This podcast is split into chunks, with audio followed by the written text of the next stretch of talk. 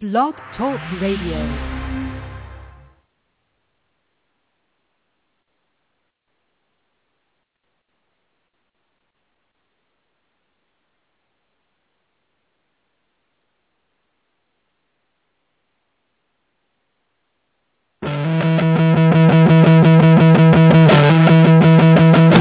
It's that time.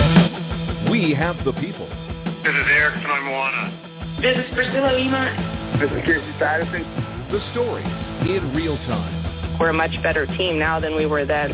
I'm not looking at just this season. I'm looking at the next four years.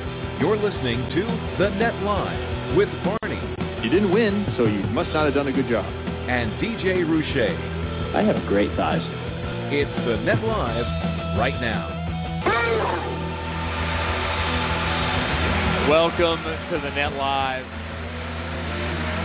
Holy cow, convention edition. I, I'm covered in stuff. Swag. Swag. That's right. I've got I've got bolt colored swag from from Lipscomb University. I've got ASU giving me grief next to me. got Ca- Carl McGown around, Chris McGown around. Got Brandon Rosenthal looking at the pictures here.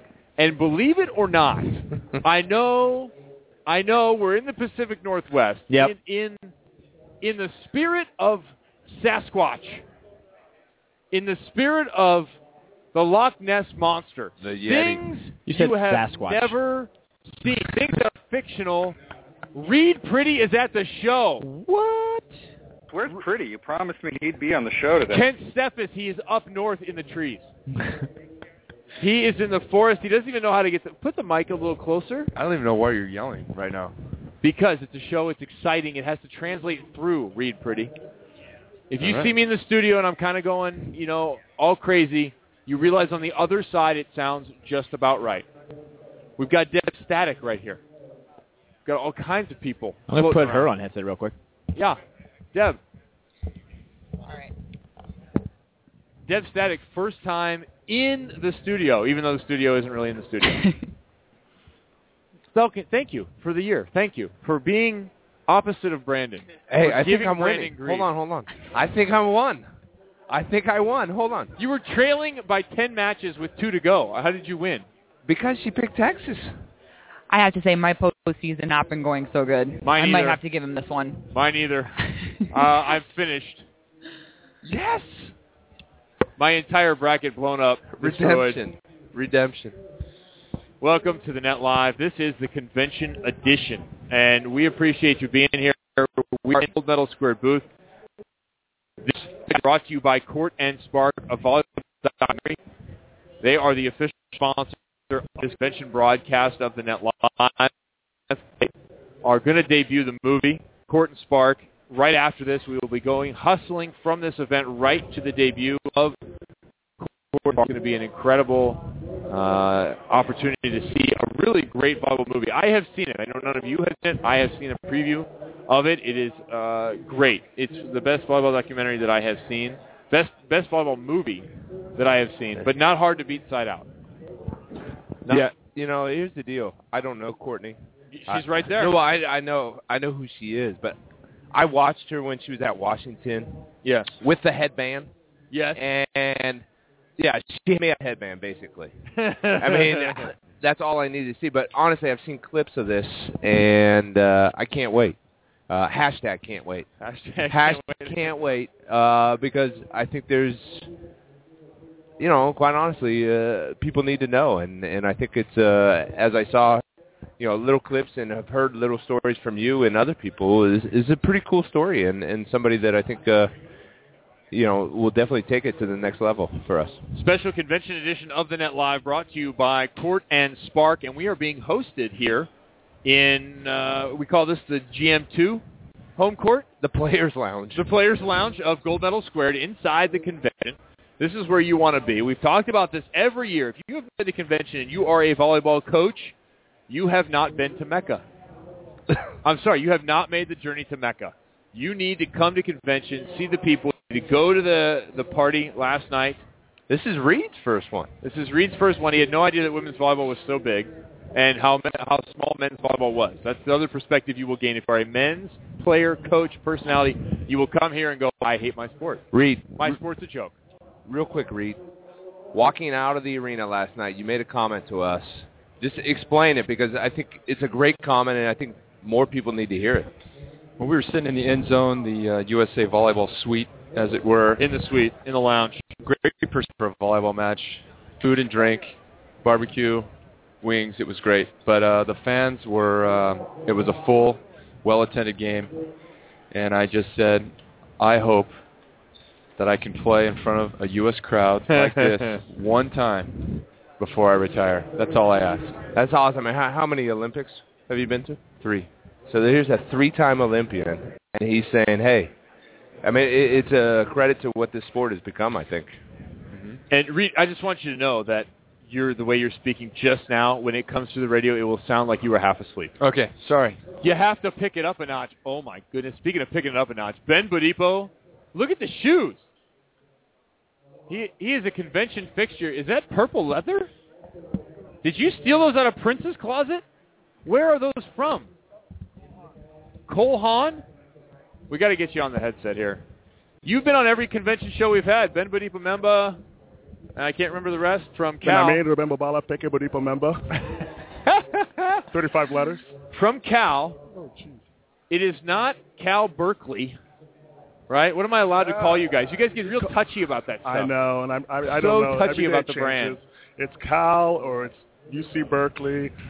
Uh, you can say Cal Berkeley. You just don't say University of California, Berkeley. At University Berkeley. I didn't say that. Yeah, I get immediately electrocuted. yeah, something like that. A, A bear comes and swipes at me. How you doing? Doing well. How are you? Good. I didn't So, really plan this. I why- just wanted to give you a little.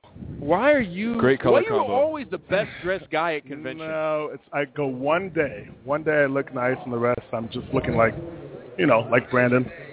But uh, Are these are these the Cole Haan shoes that have the uh, the Nike, insoles? yes, and that's why I wear them. They're so Those are sick. They're like they're like tennis shoes. They're so comfortable, and they have Welcome to Fashion Week. when you have when you find a size 15 Yes. that fits, you go and you get it. They look like wingtips, but they have sneaker soles. Exactly. I think We- they call them like lunar. Somebody take a picture and tweet it out. Get his, you gotta Got get his foot up here I on the think they studio. call it lunar eclipse or something. Yep, the Lunarlon technology. Oh, look at that. Those are sharp. Saw him today at Nordstrom's. Jeremy, There you go. Jeremy was shopping for a shirt and coat so that he could wear it to the Court and Spark documentary premiering this evening. He didn't know it was a red carpet event. Uh, some individual, not to be named, did not mention the fact that it was a red carpet event, the Court and Spark premiere. Sub one. You guys doing well Uh, though? we're good. Doing great. We're good. All right. Congratulations, Christina Higgins. Thank you very much. That's why I'm Congratulations, uh, this. Adrienne Gehan. Did she get in there as well? Adrienne got uh, all Pac-12. She get uh, All American. But Higgins did? Higgins did, and Joan Calario. Calario. I- she was an honorable mention. Very Uh, good. Yeah. So You guys weren't the Red Cross crew, and then you were this year. Yeah, the last three weeks we uh, kind of went back to our old ways, but we recovered and had a good Yeah. match against uh, Took out North Carolina. North Carolina, and then by my uh, logic, I think we're tied for third in the nation since Wisconsin is in the in the championship match, and they knocked us out. So Tied for third. tied for third in the nation. That's Good for what, you. That's what I'm going with. T dash three. There you go. Thanks All for stopping by again. No worries. Always good to hear great from show. you. Great to This see is you the beauty of this show, ladies and gentlemen. When Uh, we're here Kevin, at convention, this I is a headset to. Hey, I'm trying to promo the show. I don't show. care. I want to talk about how you crushed me in my clothing Just for a this moment. weekend. Just a moment. We Yeah. love this show because the people that will stop by, we're going to have all kinds of folks on the program. Courtney Thompson here in just a second.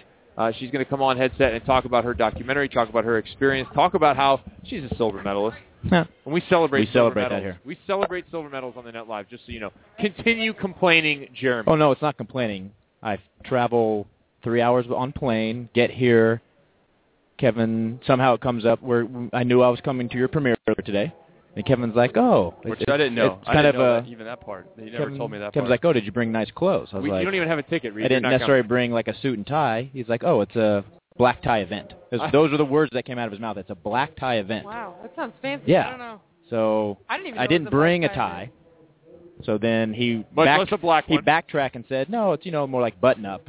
So I had to go shopping today because I brought hoodies because it's 40 uh, degrees Yeah. outside. Did I No provide a, a scenario plan B that would help you? Yes, you introduced me to your cousin, Yep. and three seconds later, I was borrowing clothes from him. Yep. That's how the Tordellas work, buddy. Yeah. We bring you in, and you are in. There's no level one with the Tordellas. You are straight to level 11. No. Now introduce our guest. Now that I'm done ranting. Do we have some music? Of course. I need a resume. You don't know her well enough. Hello? Did I mute you? We're sitting in Seattle, the hometown, stomping grounds of this player who played at UW, dominated, took home a national championship, something they couldn't do last night. They could have used her. As they got annihilated by Penn State. It wouldn't have happened under her watch. She's gone on to play for the U.S. women's national team. She's gone on to play professionally in 18 different countries. Having professional success, having international success, wondering how she got there. A big part of why the Court Spark documentary was put together. She captures the essence. They capture her. They capture the essence of sitting in your apartment by yourself overseas, and you realize you haven't said a word out loud in four hours, and you wonder why that is. Please welcome to the Net Live, Courtney Thompson. Oh, thanks for Olympic having silver medalist. I left that off the end. I Olympic know. silver medalist You in pretty much nailed that 2012. over- Oh, the overseas business. fans applauding right now. Man. So, Courtney, let's talk about the documentary first before we get on with more silliness. So, I've seen the documentary. Have you Oh. seen the documentary? I have. Okay. I These, these characters not. Don't give away the part with the rocket launcher and Arnold Right. Schwarzenegger. Don't tell yeah, them about that part. Okay. But it, it seemed to me that it really captured for me my own experience, some of the things you said, and how it was to be overseas. How did, did Jack and Leslie come to you with this project? How were you approached to do it? Yeah, well, first of all, that that means a lot to me because that was the whole idea. And um, so I grew up playing against their daughter in, in, in volleyball. So they, we've been around each other. We were, um, she was on like the rival club team since I was 10, and so they've seen me kind of grow. And and after the Olympics, um, they, they invited me to lunch and said, hey, we have an idea. And um, John from Puget Sound was there too, and said, you know, there's such a disconnect in in volleyball, and you know, when you were in high school, you might not have known who's on the national team, and so many kids don't know. They don't. Yeah, and, and or what it's like after college. And there's this whole world about playing overseas and, and the wonderful things we get to do and travel and experience and compete and get paid for it and um, we go to the Olympics and all that stuff. But nobody knows, you know, the day-to-day life and and the wonderful thing comes from that, but also the the really big challenges. And it's Yeah. it's a unique, gnarly lifestyle that can. um I don't know. So that was their idea, and, and they're from Seattle. I'm from Seattle, and they said, you know, we don't want it to be totally about you, but we want you to tell the story of your teammates and what you guys do and how you live. And so that was kind of the idea. And, and for me, I'm a huge sports fan, a huge nerd, and if I was in eighth grade and, and this had come out, I would have watched it every night, you know. And, and there was a Tennessee basketball. Pat Summitt did a documentary, and it showed them like working out at 5 a.m. and what they ate, and they were getting like recovery smoothies. And and honest to God, that's the reason I You got up early. doing it. Oh yeah, my whole high school, I got up to work out before school, and I'd, you know, drink a protein shake. And I didn't know what I was doing. And I was like, Mom, the, the college girls do it, and so, you know, if it's that thing, if you can make a difference, and I've I've felt so fortunate to get to do what I get to do and played with and for so many great people, um, to be able to pass that on, and hopefully we can fire up kids about volleyball. It had to be great to have some company.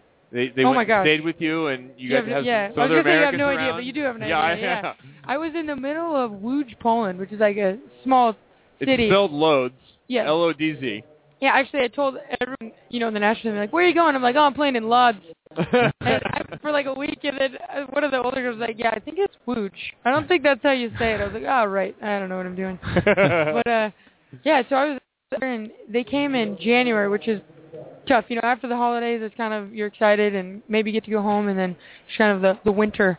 Especially in Poland, it was gnarly. So yeah, uh, Brett came, their son, and he's like a video guy, and Jack and Leslie, and so it was fun. I got to hang out with some Americans and speak English. And, Uh, For those that don't know, Jack and Leslie, they are documentary or documentarians, documentary filmmakers. This is what they do for a living, but their passion is volleyball. For me, it it was finally a blending of someone that was a professional at that aspect of it, the film side of things, along with volleyball. So, so many times we have volleyball people who don't have the expertise in video or or picture production Yeah. or whatever, and the stuff that gets produced is a little silly. yeah. This, to me, the the beauty of it is what impressed me was what they had put into it on the technical side of things. Absolutely, and you, you can see it when you watch the documentary. And, and uh, I was going to talk about a part, but I don't know if we're you can supposed talk to do about one that. part, yeah. We can talk about one part. Well, they they're just showing. You know, they got this new slow mo camera. They're they're really into. oh, they got to you know, use that. It was like, a new oh, toy. won't believe we got the new camera, and so they were all fired up when they came to Poland. And um, it was cool though when you it, they talked about it a lot, and I, I had no idea what that meant really. I was like, well, yeah, slow motion, that would be cool. But they show the game and they show kids playing all the way through, you know, the Olympic level and uh, just movements of volleyball. And it's got cool music in the background. It's I don't know. They you can see their passion for the game, and and they understand the sport, so they know the questions to ask, and they know. You know, a lot of it too is what parents deal with and, and, and things that kids deal with, which are you know, the same things that Olympic athletes deal with and college athletes deal with. Right. Um, and so that, that was, you know, that we're all in this together, and it's, uh, you know, we're all learning, I guess. Now, we mentioned in your introduction as you were coming on that we celebrate silver medals here on the Net Line. I appreciate we do. that. We, we celebrate April Ross, Jen Kessy, their silver medal. We celebrated your previous silver medal effort with the 2008 team, with that group, with, with your team, and now 2012. You are a silver medalist. But tell me about coming to terms with celebrating a silver medal. Can you do it now? Have you done it? Was there a moment afterwards, after the pain of the loss, Yeah. where you realized I still have this thing? How long did that kind of malaise of silver? Because we always see it on the medal stand. Right. How long did that malaise last? You know, I that's a pretty good question, but I don't know. I don't think they're exclusive. For me, they're not. Like, mm-hmm. and I, I'm really careful too to not downplay, you know, how appreciative and how amazing it is to get to go to the Olympics, much less win a medal. You know, and uh, I, I have a completion certificate, two of them. So that's all I have. That's awesome. Hey, Yeah. celebrate everything here Oh, on the Net yeah, Live. we don't celebrate That's those. right. Here's your piece of paper. Uh, Congratulations. You know, and I remember one of the most overwhelming feelings I had at the Olympics was just feeling humbled that so many people in the world and in America would love to be in that position. You get a chance to be a part of something like that. So, especially when I talk to kids and or anybody, I I mean, it means a whole lot to me. And such work that goes in that with our team and individually and my family and um, all the work that our team, the coaching staff, and it represents a lot, you know, and it it means a lot to me, and that, and that will never go away. And I've I felt that when they put it on my neck, you know, even though it was 15 minutes after we got it handed to us um, in London. But at the same time, I hope, and it hasn't yet, that that feeling of watching Brazil celebrate and and the, that disappointment and it's uh it's deep, you know, and, and I I haven't forgotten what that feels like, and I hope I don't. Yeah. And it's a huge source of motivation for me. And um, 'cause in okay, I won't say that. I was gonna. give me give me your your dissection or your opinion of what happened. You beat Brazil 25-11 in set number one. What happens in the next three sets when I believe it's 17-20-17, something close to that in the next three sets where you guys lose to Brazil? What what happened in set one and set two? You know, um, game one, I haven't thought about this time. They made a lot of errors, you know, and um, we we felt good. We had a good game plan, and we came out and executed that really well. But they they gave us a lot of points, and then, I you know, they turned it around, and we just couldn't quite get our feet on the ground, and we were pushed, and we didn't quite come together enough to to fight back hard enough, you know, Yeah. and, and seemed like everything we were trying didn't work. Um, which is unfortunate to have a match like that in you know, and, and we don't feel like we maximize our potential in the moment that it matters most, and that's that's what it's all about. So, for me, there's a lot of unfinished business, and I think our program, we're excited about where we're headed next. And Yeah, so let's get to that on, on now in your program today and the, the women's national team. I, I had said going into 2012 you could have, could have put two teams in the Olympics. Two whole U, Mhm. U.S. teams could have qualified for the Olympics out of the out of the qualification process, undoubtedly. Now it seems like you could put three teams in there. I just I keep seeing the names come in, the talent come in. What is the atmosphere like in this gym with the, the Yeah. amount of talent coming out of college and going into the, the international arena? yeah, it's gnarly. I mean, There's no more roster spots than there used to be. Yeah, yeah, and they're the gym right now, especially you know, I was in the I was there in the first summer of the last quad, the four year cycle, and it's already very different, you know, and it's it's way more competitive early, and we I think we have more systems in place early, and uh, but there's also I mean so far to go, and uh, but yeah, there's a whole lot of talent for me. It's fun. I get to set all these incredible hitters and set off these great passers. It makes my job really really exciting, and um, yeah, we're we're enjoying it. Are you guys running faster offenses this uh, Yeah, we're squad? That was like the big thing, um, and our main focus this summer was, you know, Karch wants us to play faster than anybody and, and kind of mimic the men's game and, and take it to a new level. And so for for me, it's really fun because I I love doing that, and it's it's challenging, but in in all the fun ways. And we've got the hitters and the personnel to do that, and kind of gives the setters some freedom to to push it and go for it, and it's that's exciting. It's fun to play when you're pushing the envelope like that, as you know. Right.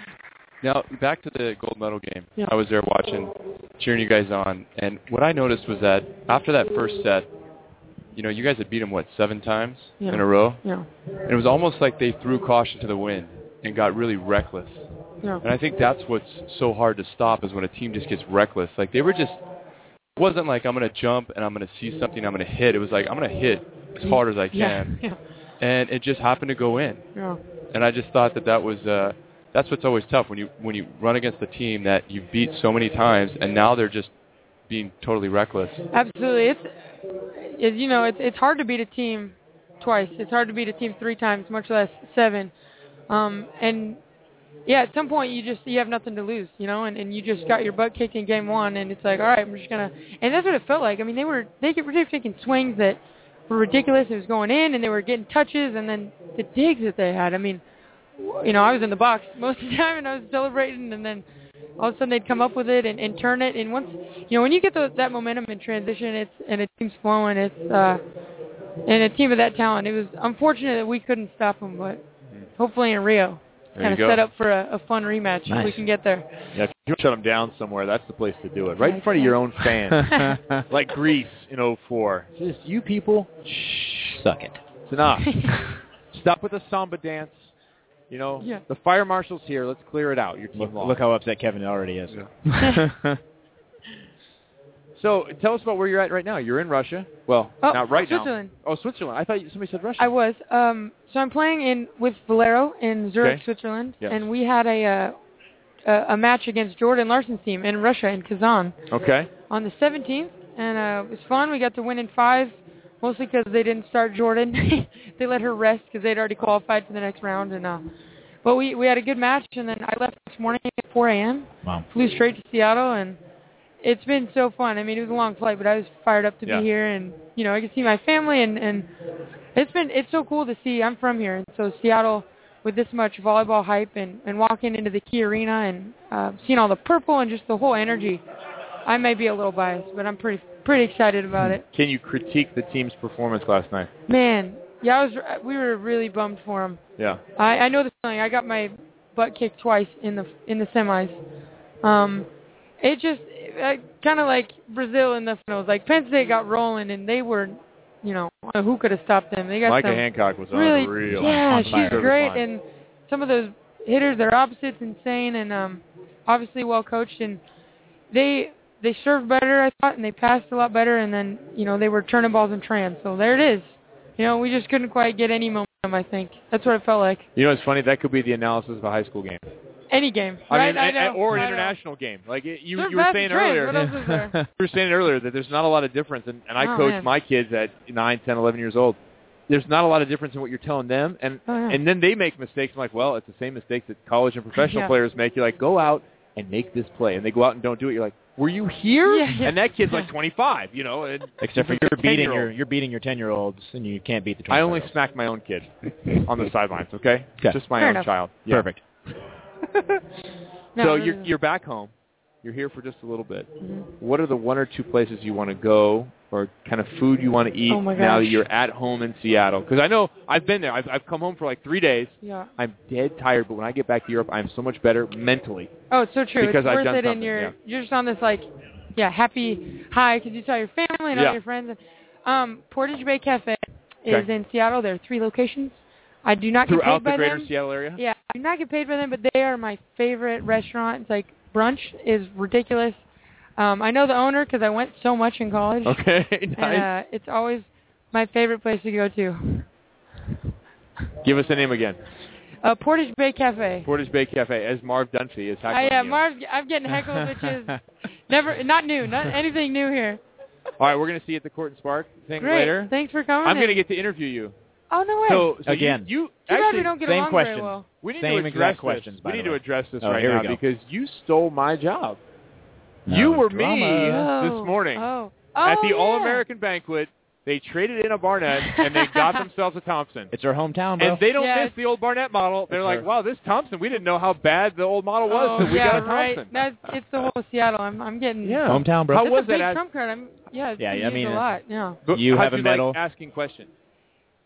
I'm a, interviewing is Yeah. way harder than people think. Oh. This is what I've This realized. and is I why was, Kevin brought you on the show. I I say that. I had all these ambitions to be like uber prepared, and I was gonna look. You were watching. Barbara Walters. Yeah, oh yeah. Inside the know, Actors I, Studio. I've been watching. Yeah. Oprah and I have been hanging out. You know, I Yeah. asked her to tea a few times, and I. But it's hard because you don't. You want to make them comfortable, Mhm. and but you know if you're like, what do you want to talk about? They're like, uh, I don't Yeah, know. they're in a yeah, they're in a yeah. full and, and then they're like, don't no, have I'm nervous. panic. So can you? And I'm like, yeah, no, I got you. I don't know. So I, I was like in the car today, like frantically with my brother, like, what are some fun questions, and, Yeah. and writing them down. And then when they called Carrie and I up there, I I don't know if you saw me, but I just left them all there. I was like, you know what? I'm just gonna just gonna talk Just be see you. how it goes. And um, I don't know. Hopefully they enjoyed it. But props to you, man. That's a Oh. hard job. It's the only reason he brought you Did on the you show. get to paid? do 'Cause I didn't get no. I'm kidding. just kidding. I knew she was working for the volleyball Yeah, rate. yeah. Yeah. Three oh dollars. yeah, I'm all about the money. You know. It's just. Yeah. All right, Court and Spark, a volleyball document documentary. It says on there. Documentary. Documentary, yeah. Is documentarian a word? Yeah. I like You can be a It is now. I hope to be. No. Yeah. Yeah. It's great. I like it. Documentary. Thank you for having me. This Premiering. is great. Thanks for being here. Yeah. I'll I can't you wait in, to see uh, the- a couple. I Documentary can't wait later to see what today. you're wearing. It's gonna be. Well, yeah. It's gonna be new. Yep, it is. The jacket's brand new. I just bought it at Nordstrom's about an I was hour gonna say ago. Nordstrom's right yeah, two across. hours ago I bought a new jacket. Good. Yep. Christmas Thanks, sale. Kevin. It's black tie, black tie event. apparently. That's what you said. It's a volleyball event. Black tie for volleyball means like you didn't wear your Birkenstocks. I don't know. And you don't have multicolored socks on. And while we're That on wasn't there, a backhanded Seattle slam, was it? no, No. that's Okay. a volleyball in general. Okay. Yeah. All right. Good deal. Thanks, Courtney. Yeah. Thanks. Cool. All right, Courtney Thompson here on the Net Live special Court and Spark sponsored edition from the Gold Medal Squared booth here in Seattle proper. Right here, it's the Washington State Convention Center that we're all sitting in. We've got the main court going on right now, another session happening, and this is it. People just walk by. Marv Dunphy comes to heckle Courtney Thompson while she's being interviewed. You can't get that anywhere else. It doesn't happen in the volleyball world anywhere else but here. We have our next guest. We get Jamie? Just rolling right through it right now. Moorhead State, the Moorhead State Eagles. How's your eagle looking? First of all, before we get to the rest of your interview, oh, see, look, look, that's the mean eagle. That's the one I was thinking of. Moorhead Mascot State. challenge. That is the angriest eagle I have seen. That is a giant beak. It's going to tear apart some of your little badges and whatever else we were talking about. Bucky's turtleneck is shredded at the hands of the Moorhead Eagle. So Moorhead State, welcome, please, Jamie Gordon. Jamie, thanks for being here. Are we on? Is he on? I don't think so. Now There you you are. There we There go. you There we go. There My go. fault. He's afraid of the eagle. That's what it Yeah, was. he was he was concentrating. He was looking above like a squirrel, looking for a shadow. Uh, Jamie, you're bringing us a bracket here, and Brandon Rosenthal, our intrepid, uh, what do we call Brandon? Host, co-host, worker. He has brought us this bracket. You said here's a way to put the bracket together differently, yeah. and you think perhaps better than the field of 64 currently gets constructed come playoff Uh, time. you know, better, different. You know, I think until you start looking at ways to, to potentially improve. I mean, I appreciate you guys having me on a couple times to, to promote the watch list and uh, you know trying to do some things to really push attendance. And you know, one of the things that we have in the current structure is you've got uh, the, some of these first round matches that are are, are blowouts, and, Yeah. and you, you have uh, locations that, that normally draw real well and you know they're not necessarily wanting to see. You know, Penn State fans aren't necessarily wanting to see. Hey, a, LIU. A, a quick, I'm, I'm, not, I'm not picking anybody. it was LIU this year. well, it, it was, but uh, you know, I know you guys give give them what to get Utah shipped out there, so, so Yeah, it wasn't it wasn't just a, a, too easy. But anyway, the idea is is that we keep the current 16 top seeded one through 16, then uh, bunch or, or identify 17 to 32. So now there's the next best 16. And Okay. Don't go all the way down. What just hey, that's a grouping. Okay. And then that leaves you with 33 to 64. So you pretty much have this giant plan of the bottom 32. Right. Okay? And you play those 16 matches on campus. And one of the things that we've got is there's a lot of great programs that are drawing really well that don't have the opportunity to host a first or second round site. Yeah. So this allows more of that. Um, we get away from those neutral matches. Like there's some great matches that are going on, but when they're not played on a, a host campus, you, you, There's you're nobody with- there. There's nobody there. It's three to 400, 400 people. Um, so it, it, it kind of increases attendance. It increases the competitiveness of the matches because there's some great first round uh, matches and some great teams that are, are getting knocked out pretty early. So it's almost like a super playoff here, where where you Yeah. have buys for the group that is in 17 through 32. They're to the second round, Right. and the one through 16 it looks like have a bye to the third round. To the third round. Correct. and this, the NCAA, hey, they're playing fewer matches. They're they're in finals. hmm They're being students, right? Right. They're not on the road quite as much. And yeah, you're going to get some good matches here in this first round. I'm looking through some of the matchups. This is this year as it would have laid out with your system. Th- yeah, correct. Let's Correct. get a picture of this, Jeremy, and let's get uh, posted. People can check this out. Uh, so you have Arkansas playing Central Arkansas. I can see that being a good rivalry one. Right. Michigan, Arizona State. Arizona probably lose that one, even though I'd pick them. Uh, that would have been a good match. LIU, Brooklyn, and Fairfield. Okay. Yale, New Hampshire. Yeah, this, this Yeah, is an interesting idea. Yeah, and, and we've we've already um, kind of proposed the, the, the concept of it to uh, the the chair of the championship committee, uh, the person who's in charge of NCAA championships and overseas volleyball, and they're very intrigued by it. And, and because um, there's it, with this model, attendance could go up, um, actually revenue could could go up, um, missed class can go down. Yeah, um, that's huge. And uh, and and I think you've got more competitive equity within each of the rounds. Now, one thing, they're going to have to seed everybody, at least into the In the groups. They'd have to argue amongst the groups, and you'd Right. be probably not seeding saying, hey, this is the number 47 team. Absolutely. But you'd have to argue within groups. What's the rationale if you have 33 through 64? Mhm. Are you then operating with the travel rules and perhaps setting up regional matchups that make sense Yeah. on, on a home floor? I think you've got to still, at least until our championship is making money. Right. I mean, we still operate at This about might help that. Right. I, I, then you've got that opportunity to, to seed all the way through, but you're still going to have to regionalize your pairings. So that's why Yale and New Hampshire, because those guys can drive, and and then you've got some regional uh, opportunities to have some good rivalry there. Some, Yeah. you know, and, and hey, Yale can can can make a nice draw and then have a couple thousand people at that match. We're already operating basically on a hybrid system. People think, oh, well, this is this is different. You're seeding everybody and you're making different matchups.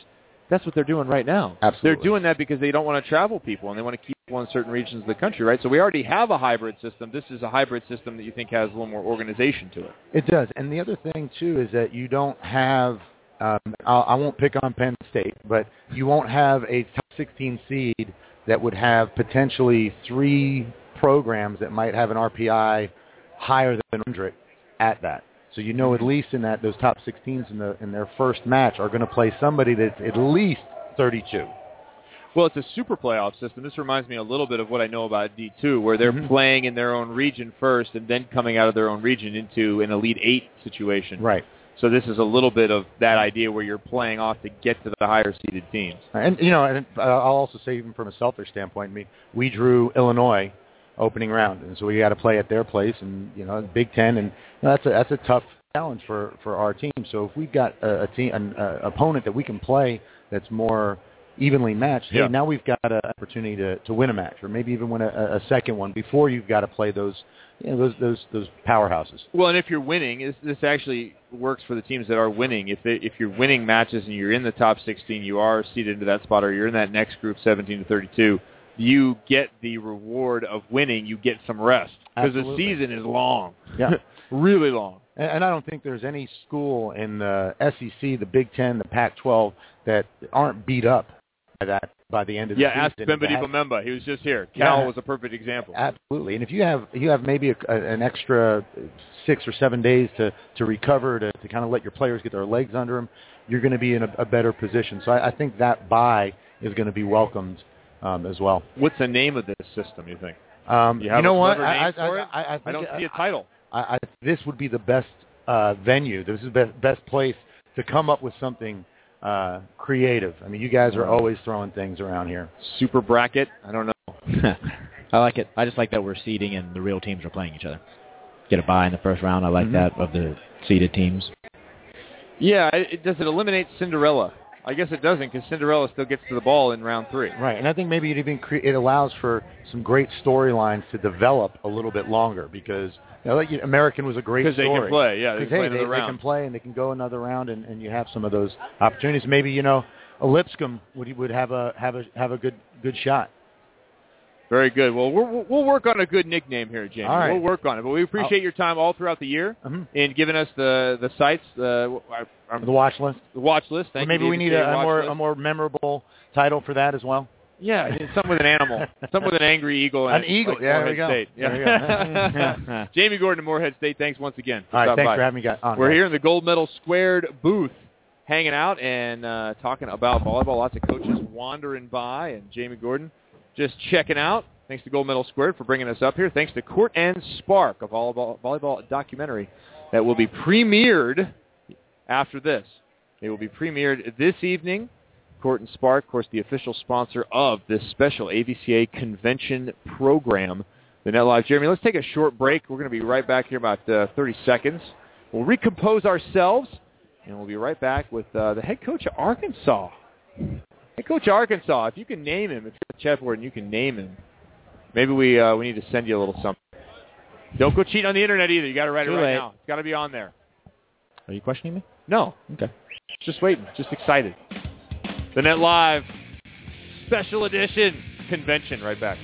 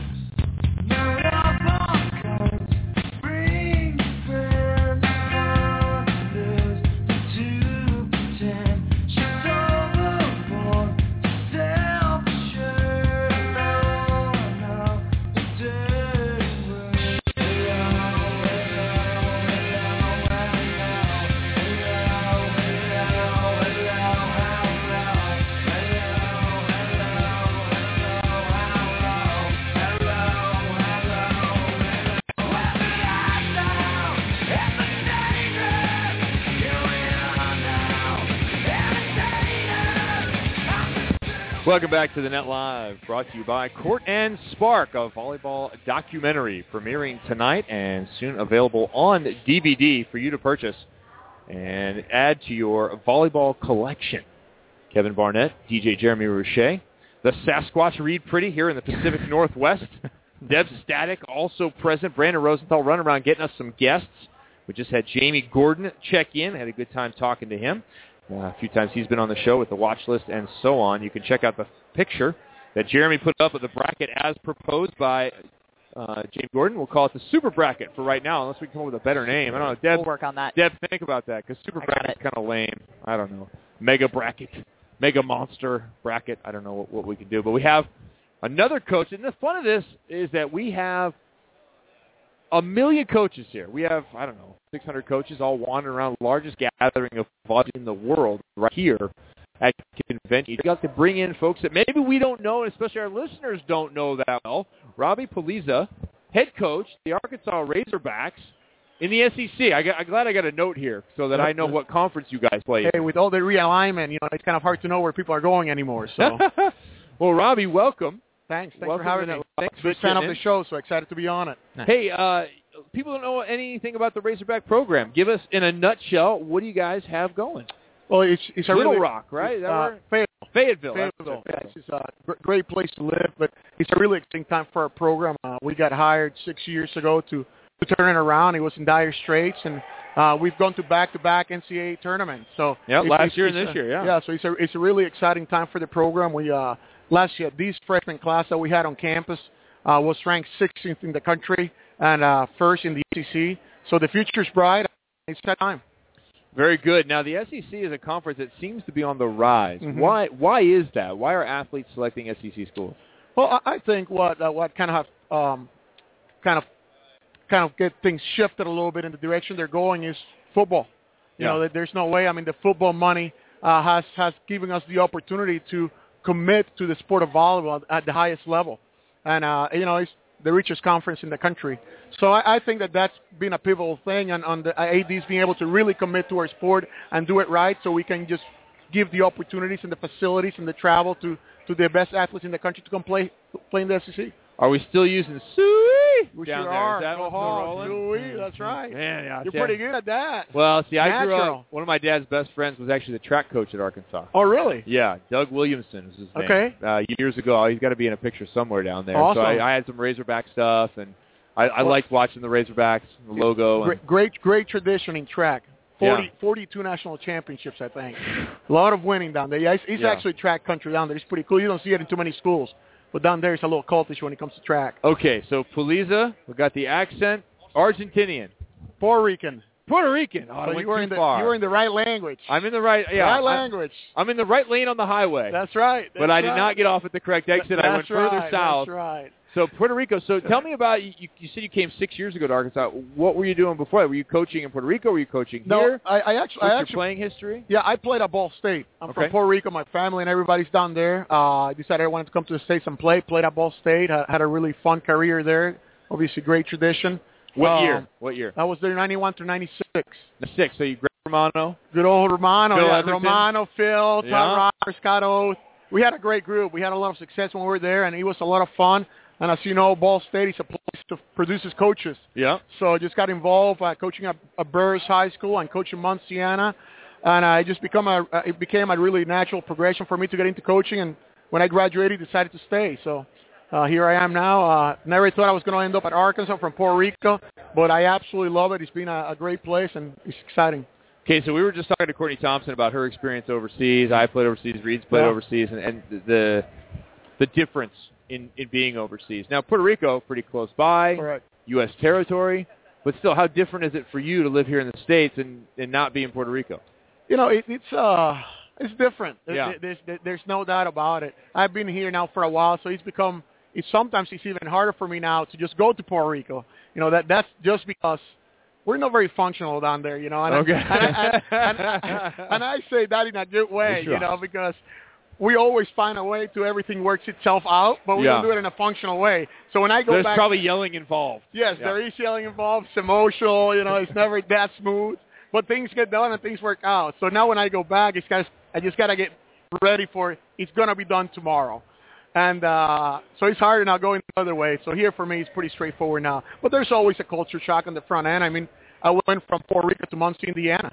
You know, so so let me tell you, it was not easy in the front end, but but I actually loved it there. Volleyball's a big big deal there, just like it is in Puerto Rico. So it's kind of like a perfect transition to go. I think that helped a lot going from a country where Puerto Rico is so big to just going to a place like Muncie, which people go, what's in Muncie? Well, volleyball's in Muncie. Yeah. So that's certainly helped in the transition, and and uh, be- it was obviously the right decision for me, and very grateful for the opportunity. Speaking of culture shock, when you're recruiting Mm-hmm. down to Fayetteville and you're trying to bring kids in, there has to be if you bring a kid in from California Yeah. or you bring a kid in from the the Northwest Yeah. or a kid from the East or wherever, it's got to be a little different in Fayetteville. Where what are you selling in Fayetteville to those kids, or what are the areas I think that you're most successful as far as regionally? Where are you able to draw kids from that say, yeah, Fayetteville's a place for me? Yeah. You know, it, the, the hardest thing is just convincing them to come to Arkansas. You know, there, there's certainly a stereotype about the state. You know, if every, you know, you, I will be lying if I tell you there's not a stereotype. That's a reality. But Fayetteville in Northwest Arkansas is is beautiful part of the country. It's voted consistently one of the best places to live in the country. And uh, once I convince them to just come take a look, they're actually blown away. Oh, so you just have to get them on the ground. You, you got to get them on campus. We get them on campus. It's absolutely in terms of the geographies, the hills and the lakes. So it's, it's really, really cool. And then when they realize the commitment there is to volleyball, you know, because obviously it's big time football, big time basketball, but they're not there for that. You know, they're there for volleyball. So when they see the commitment there is to to women's volleyball, and our, our locker room is an unbelievable brand new locker room. Uh, our gym is a volleyball only gym. Uh, when we fly uh, during conference play, we charter a private plane. So when they get to see all the things and the commitment to volleyball, they just they're just blown away. Do you have a letter of intent I can sign? Just so yes, I'm in. right now Yeah. we'll get that done. I mean, we can use your physicality. How do they How do they feel about wearing a pig? I don't. You know that that's a, that that's a touchy subject sometimes, but they, they buy into it after all. So, uh, but it, you know, it, it is actually that the, the big thing on the the pig suey thing, like you were th- saying. The state of Arkansas, the Razorbacks are it. Yeah. Mean, there's no pro sports, Right, right? right. So it's all about the Razorback Nation. It's all about Arkansas, and it is a little cultish. But when you get into it, it's a really, really cool thing. Well, first thing that people are going to have trouble with is how to say Arkansas. Uh-huh. If you're not Ar- Yeah, Arkansas, uh, you say Arkansas, Arkansas. Yeah. There's a little bit of everything. every, any way I say it, it's going to be all right because I can't always blame it that I'm from Puerto Rico. Right. So I'm, Yeah, just throw so I'm that. pretty safe, but uh, you know, if you don't have that caveat there, you can be a little troublesome. All right, before we let you go, we got to get a suey out of you. Give, You got to build it up. Give us your best. Oh, good. I don't do that too here. often on radio, but let's give it a try. Nice. That's pretty good, huh? Nice. That's not. We're That's gonna not clip bad. that one off. That's going in the intro. Yeah, Sure. yeah, we'll clip that one off. Yeah. That's not bad. Robbie, thanks very hey, much. thanks, guys. Thanks I for really stopping appreciate by. you guys seeing it. I appreciate the show and everything you guys are doing for the sport. Thanks so much. Thank you. Hey, Arkansas, two years in the tournament. Keep it rolling down there in the SEC. What to make a visit to Fayetteville? That'd be fun. I'll go down to Arkansas. Oh, I'm in. the- I got to bring the dirt bike though. We You gotta, had me at charter dirt flight. bike country. yeah, charter flight. Deb's in. Deb's all it in? took. All Oh. Uh, it took. I'm in as well. Deb just signed her her second or maybe third letter you of get two intent. times around, right? I Yeah. signed with Legal. Oregon. I signed with Oregon two years ago. Beautiful. I saw their facilities and I said yes. I I will come, Jim Moore. I, I know- will be here. I know we joke about going back to Oregon, but seriously, I would. I think I have eligibility. I would go back just for their just for their gear and their workout facilities. They have some really good gear. Oh man, Facilities are unbelievable. Yeah. I want to wear the O. I Yeah. want to wear a bright volt colored O. That's what I want to have on. You can you can wear it, Kevin. You don't have to go there to wear. it. You can just get your own. Yeah, that's true. eBay's I- pretty amazing. I've I been mean, on I the think Texas they sell it. bandwagon for a while. I've been on the Texas bandwagon for a while. I think I might be jumping to Oregon. Okay. Because I don't have a football team. People ask us, like, we have pictures up in the house of the kids that have Texas jerseys on. We have good friends that live in Austin.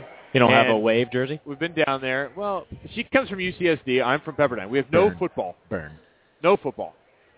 Okay. Loyola Marymount, real good football team. So, Reid's giving me this weird look. Subtle subtle shot at you. Texas would be great for a men's volleyball team. Nebraska, Nebraska, Texas, Texas, Washington, Oregon. Penn State should get a team. I thought Jay Hosnick. I thought Jay was on. Jay it. might have a How problem come with that Jay's not statement. doing with that? Yeah. They've only they've only been in every Final Four for the last 18 years. No I mean, big deal. Yeah. no, I, I think that, that those those places need to have teams. They don't tell me the Nebraska fans that show up all fall long to watch volleyball wouldn't show up in the spring as well. What else do they have to do? It's still just as cold. It's still just as flat. The corn is not yet ripe. All right, it's just there's nothing else to do. There's no detasseling going on on through May. That doesn't happen until July. Plenty of time to get a season in there.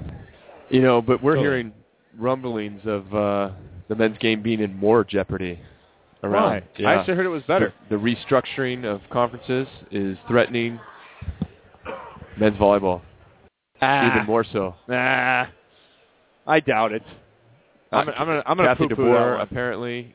I want her to walk by. I won't grab I want her to walk yeah, by what's- because I want to hear the logic behind that one. Yeah, she was. Uh, I've heard she was concerned. I want to say thank you to Court and Spark, a volleyball a documentary that will be premiering coming up right this evening. After this show, we will hustle off after this show to go and host that event. Uh, Court and Spark, be sure and pick up your copy. You can like Court and Spark on Facebook. I'm sure they will have purchase information there. We'll also have it, try and get it for you later here in this program. We want to thank Gold Medal Squared for being being the host of this special Court and Spark edition of the Net Live here at AVCA convention. And uh, you two guys have not been to convention. Nope. The first time that you've been here, and we walk into this hall. What's your first reaction? We walk into the hall. There's, I don't know, 35, 40 vendors, probably more, 50 vendors. There's courts going on. We have two indoor courts. We have a whole beach court over there. What What are you thinking when you walk in here, Jeremy? That's difficult because I've worked like the Magic convention and stuff in Vegas. That's in the Mandalay Bay Convention Center. That is Explain what magic is. clothing convention. So Skechers had me out there. I was in their booth DJing for six straight days. It is a monster. Felt convention. like I was living in Las Vegas. Um, so I come from that side, so I see those conventions, and it would dwarf what this is. But also, what I've never seen is a group, is volleyball. Such a large group of everybody in the world of volleyball being in the same place at the same time. I've never, and I've been around volleyball for ten plus years, and It's I've never seen what I what more impressed me was last night after the two matches we went to. We went to the Molten Party. You got to remember which M it is. Yes, yeah. I the was. molten I, party. We did that at breakfast today. The Molten Party, where I was seeing people. You were seeing club coaches. You were seeing high school coaches. You were seeing college coaches. You were seeing reps from all kinds of companies.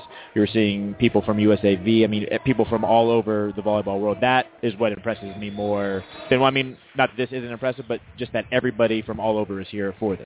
Yeah, you know, last year was my first convention, and you grew up just idolizing all these people like Reed over here, And I walked in and you see Karch Kiraly just walking around and he's just talking to people and it's the coolest thing ever because I can't think of very many other venues where there's that camaraderie between people at the upper levels of the sport with people who are just coaching 15-year-old girls and that's as far as they want to take their coaching careers. Was Karch taller or shorter than you thought? Ah, I think he was a little bit shorter. Or are you I was taller also than trying Karch? to stand up really. Yeah, I am. Okay. Yeah. I don't know by how much though. How tall is he? We'll get it like be 6'3", 6'3", yeah. Okay. We'll get you guys back to back later. Yeah. All right, Well, perfect. of a I'll try to think of an intelligent question this time. 'cause Tape last time I had nothing. you failed. Uh, I did. uh, they told you in the first timers convention that you can't just stand there gawking, and I'm pretty sure I was guilty of that. I, Just I mouth open, catching flies. oh, more or less. I think less. too, it's pretty.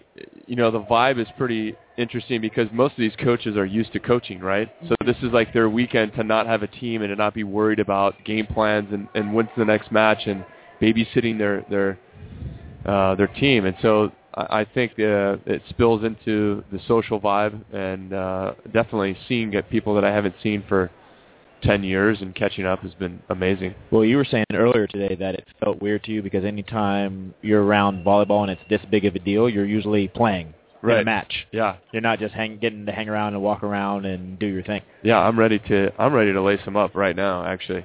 You bring any decent shoes? Uh, no, There's a and I didn't bring my shoulder either. I sat back in Huntington. There's a sand court. Let's go get on that. What I love is we have an open seat, Yep. and we sit here, and I point at said seat, and somebody thinks I'm pointing to them, and they just sit down. Perfect. I was actually pointing at this specific guy. Yes. Let's welcome back to the Net Live again, again, big supporter of the show, Bill Ferguson, USC men.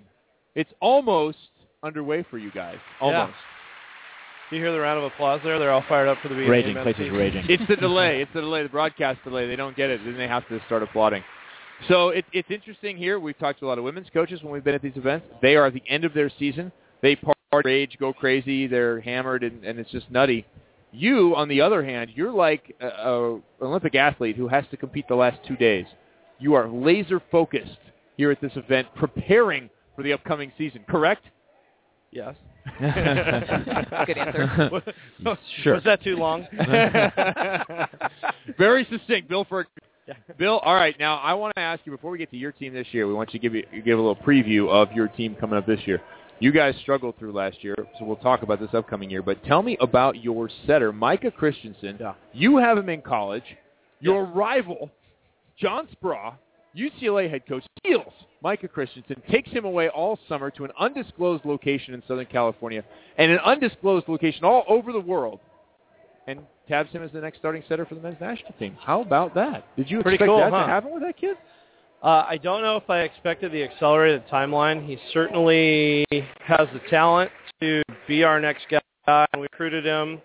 Um, I, I think arguably the best setter to ever walk the planet is Dusty Dvorak, and I think this guy, uh, I, I think Micah has a chance to get in that conversation, if not exceed it by that's the time that's high praise right there.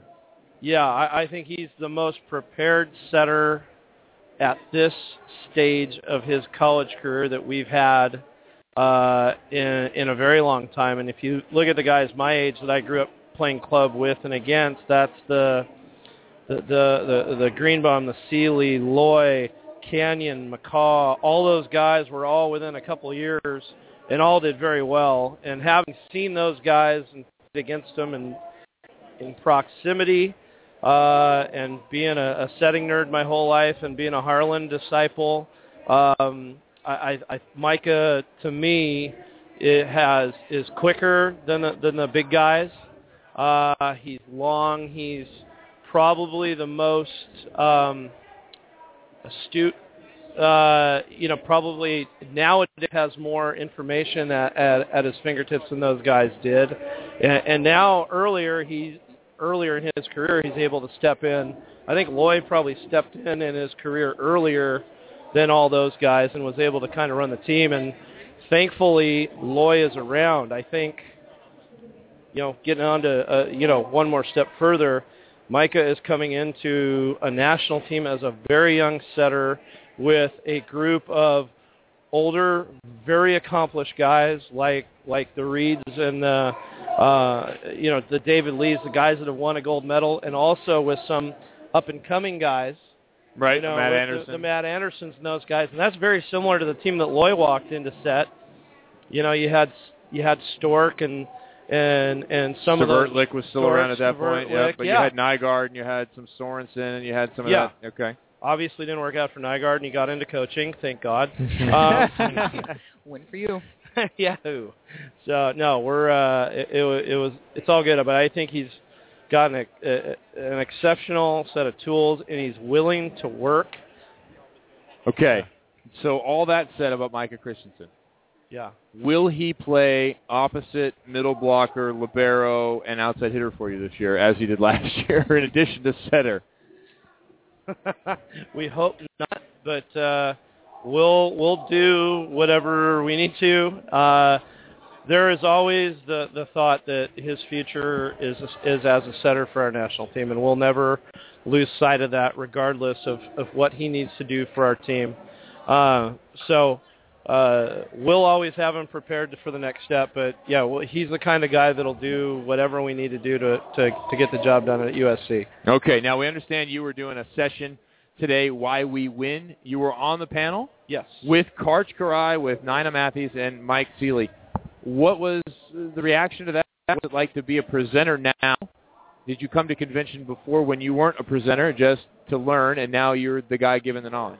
Yeah, I've done both. It's it's pretty fun. I I enjoyed being up there. I I, I think that is the best session that they do here at the AVCA convention.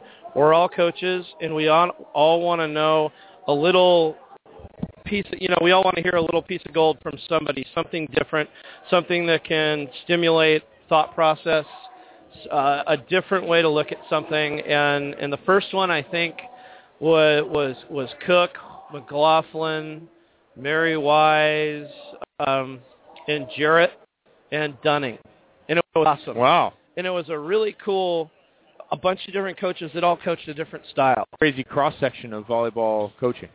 Yes, uh, but it was uh, it was really interesting to see that and to to be a part of it. It was nice to be the only men's coach on that panel to have a di- to have a different take on things and and look at things differently. And quite frankly, my situation at SC is cool in the sense that Mick Haley looks at the game much differently than than we do, and the thing some of the things that are important to them defensively may not be as important to us, and vice versa.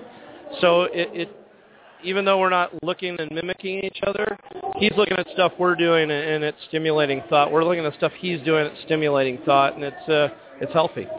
We're going to get you on throughout the season. I'm going to see you a bunch. You'll be on Pac-12 Network. Those that are big SC fans, if you get the Pac-12 Network, you're going to get to see USC men's volleyball quite a few times this year. That'll be fun. Yeah, awesome. Cool. Thanks for having me Bill on. Ferguson, Appreciate thanks it. again. Thanks we for got sitting it down. going.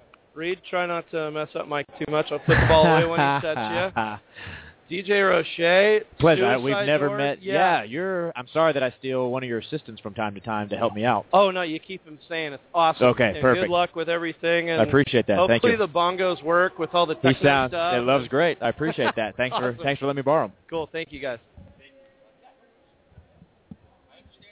So, Deb and I will just carry the show now because everybody took their headsets off. Yeah, more or less. The less. headset's Yeah. got to go That's how it somewhere. works anyway, normally. yeah, exactly. just like being back at Kevin's house, he just takes the headset off randomly and leaves me. Just hanging there. Now, Yep. our next guest, this this is an oversight by me. This is my fault. We've been on the air for five years. Five years. We talk a lot about Pepperdine. I've played at Pepperdine. I played for this man, and yet this is the first time I think we've ever had Marv Dunphy on the net live. It's great to be here. It's because you never wanted to come back to Malibu. You forgot where it was. Too far away. Yeah. No, It's 20 miles from my house. It's like three and a half hours to get there. Kevin, you haven't changed. Uh, well, for those that don't know, Marv Dunphy coached the 88 gold medal team. Big part of Gold Medal Square, that's the area in which we are sitting. You, you founded Gold Medal Squared along with Carl McGown. Is that accurate? Gold Medal Squared is Carl McGown. And It he. Let Doug Beal and I hang out for a little bit, and then he started this great organization that, uh, you know, has impacted the way we, I think, teach and coach our sport, not just here in Seattle, but uh, in the United States. And uh, he's touched uh, Italy, uh, the world. And, and I think people are, uh, from all walks of our sport, are coming to him and uh, and to see you know uh, things done right. If you're going to teach, you might well, might as well teach like the science says, and I, I think he's made a great contribution. And uh, Doug Beal and I didn't have anything to do with it. It was 100% Carl McGown. Yeah, it seems like a, a very science-based approach to things. But one of the things that when I played for you, I always enjoyed was, and and you told me, said, look, if you're going to give somebody one thing negative, give them two positive, or at least give them some positive. You're a very positive coach. Where where does that come from? Because there's coaches out there, some that have had some success, that are pretty negative. Uh, Ke- hopefully, uh, uh, people ask me that all the time. Are you a positive coach or a negative coach? And uh, I, I like to think that I'm a factual coach, and uh, yeah, and you know, and I I like to get things in place, and uh, and you know, people, athletes are the happiest when they're improving, and uh, you know, I always try to play forward, coach forward, and uh, give them something to work on every day in practice, so we can give some feedback on the fly, and uh, uh, if that's positive, it's positive, you know. All right, you've had a long time in this sport and seen a long breadth of international and you men's. saying I'm getting old here? What's yeah. I, me with you, unfortunately. No, no, you're I thought it was for other people. Yeah. but you've seen this game for a very long time, and- and we sometimes have discussions about athletes from '88 and how they would compete today. And we've played the game of taking a, an Olympic team from '88 or '92 and saying, would they even be in the gym today? What have you seen on the men's side that's really different from '88 to today, internationally or even collegiately, as far as the way the game is played?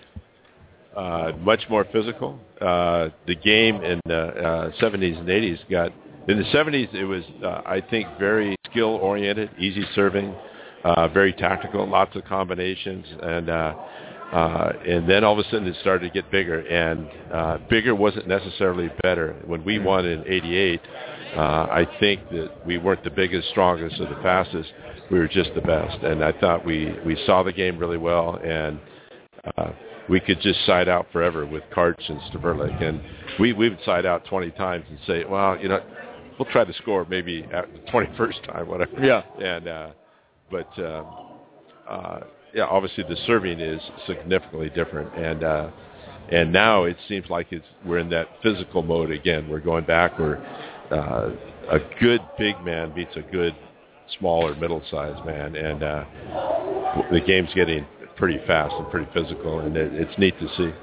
It seems like with the women's game, but not quite as much. Guys are playing it at a younger age. That that would seem to me to make a big difference.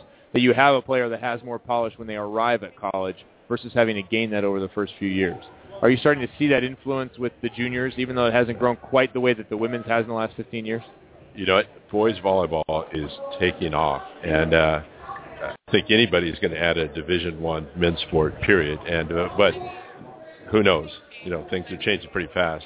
Division Two, Division Three, NAIA, and, and the number of boys that are playing, and the whole level is rising. The the coaching's better. The officiating is is really really good, and uh, uh, yeah, the number of boys playing now uh, has impacted the collegiate game. And when I first started playing and coaching, UCLA was good, Mhm. Pepperdine was good, Santa Barbara SC, and then uh, really not too many other programs. And now the bottom has really come up, and it's uh, it, it's great to see. And uh, it's great to see the the arena that uh, we saw last night, and for men and for women. And sometimes people get into this. Hey, is it is grass volleyball bigger, better? The sand, indoor, men, women, whatever. And I just kind of smile. It's, it's neat that we're having this debate because the kid kind of take turns uh, growing. Now, one of the things I wonder with, with Pepperdine and college tuition having gone where it has. When I was at Pepperdine, it for the first time crossed sixty, or pardon me, thirty thousand dollars. It's twice that. Now I understand it's sixty thousand dollars Right. With only four and a half scholarships. It's not like the women's side where there's twelve. You can field your team and maybe you have a couple of extra kids. With four and a half scholarships, what is the practical effect on your program given the tuition numbers that you're dealing with at Pepperdine? Well, the first thing I have to ask uh, your parents, I, I ask the athlete, what do your parents do? Yeah. and, uh, yeah, it, it makes it, uh, uh, it's a little bit of a challenge. And, uh, but, you know, I, I'm not hanging out of that. It, we don't have usually interchangeable parts. And so we have to coach a little bit differently. Mhm. And, uh, but that, that's the way it is. So, uh, you know. See, positive spin right there. Oh, No, yeah. no negativity at all. You can't even draw it out of you. Yeah.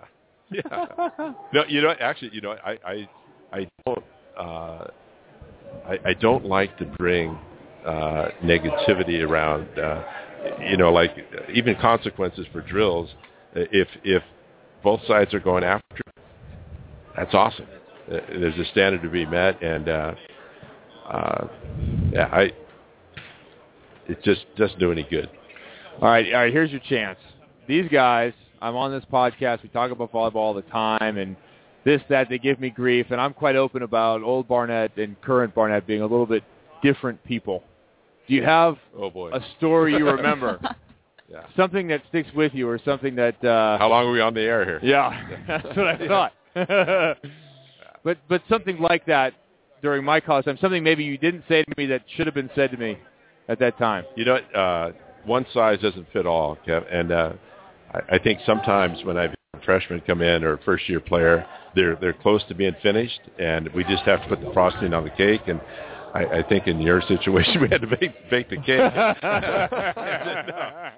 but you know, uh, I think to your credit, it, it, it uh, yeah, I, I'm really proud of uh, at that that time, and and certainly, uh, you know, who you've become, and, and not saying this just because we're here. I, I think I've told you that along the way, but uh, yeah. So now just contribute back to the program a few grand, and we'll be real good. yeah, I need to do that. I'm I'm delinquent, that's for sure.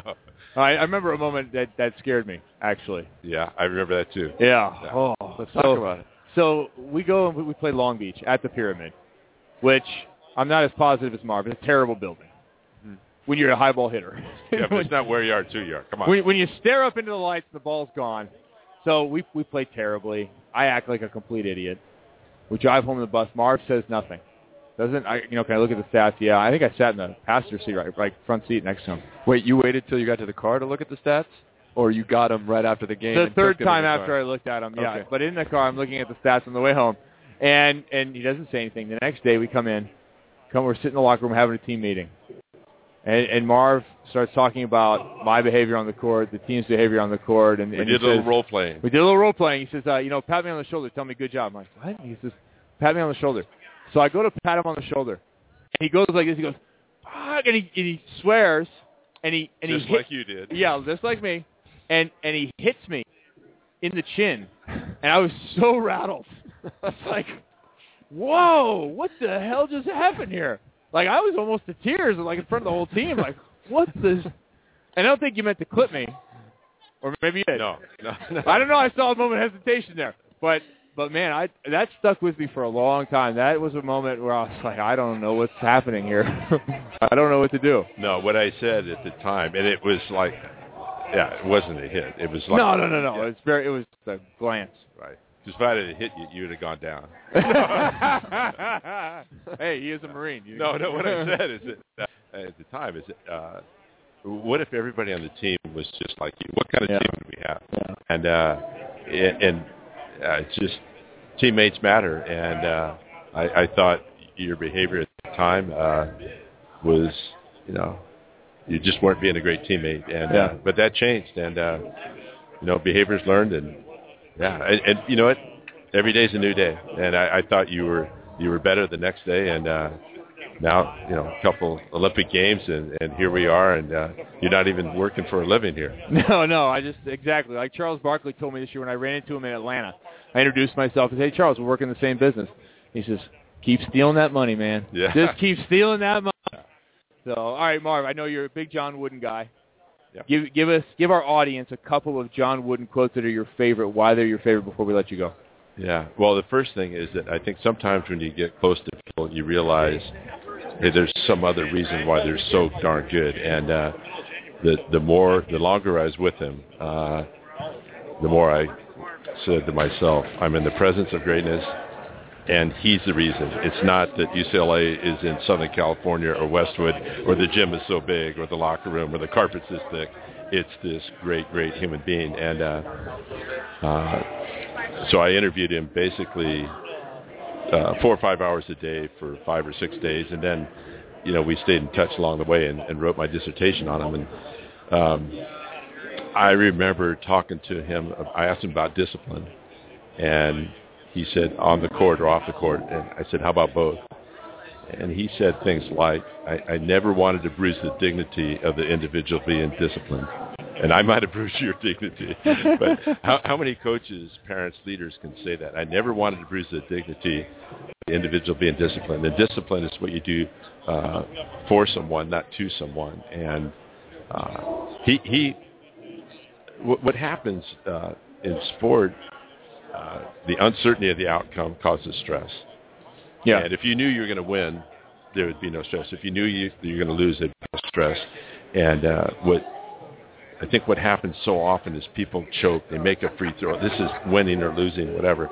And I think coaches like Wooden took it beyond this stressful part and made it about character and value and you know acknowledging the outlet pass. And the, therefore, what happens? Uh, those teams played much freer and almost to perfection because it was about the process and the focus was on that outlet pass, you know, that teammate. And Yeah. it was almost to where the players at that time thought he was corny. And but they soon learned that there was a method to his madness and he he was awesome and I, you know everybody I remember talking to him about certain players or athletes and he said everybody needs a pat on the back just some need it lower than others Excellent. Marv Dunphy, 1988 gold medal coach, longtime coach at Pepperdine, many national championships. My own coach in college. Thanks for being here. that was fun Wish you guys would practice later in the day so we could have you on the show more often. Yeah. okay yeah. We'll have to change the time of the show. That's All what we'll have to do. All right. Thanks, Marv. good luck to you guys Thanks, Mark. All right. Thanks. Marv Dunphy checking in here. Convention special Court and Spark volleyball documentary. Documentary. I don't know why I'm messing that one up. Here, uh, inside of Convention in Seattle. We're going to bring on Ray Gooden next because Ray Gooden has been hanging out. He is wearing the Chicago flag, ladies and gentlemen. He is rolling hometown right now. This is what I love about you. You are you are all Chicago. We got him on? He's- Huh? Got to fix the hair Yeah, I first. need a towel, you know what I'm saying? Pretty much. Yeah, can we get him can we get Mr. Mr. Good a towel, please? So, I'm going to have to buy Coach Dunphy. How are you? How are you? This is the beauty right here. We have coaches going back and forth. We- We're still on air. Thank you very much. Appreciate it. Thank you.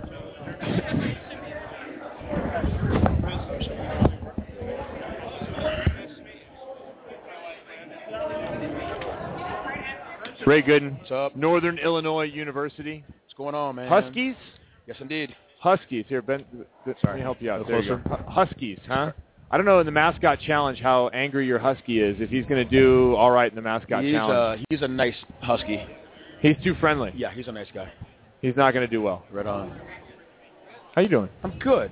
Your team this year? Okay, positive. Um, we went 19 and 13, and and we lost in our conference tournament semi to the eventual chap- champion that was Ohio University. Okay. What conference are we talking? The Mid American. Mid American. The MAC. So MACtion for people who know football and all that kind of stuff. So, but yeah, it was good. Doing okay.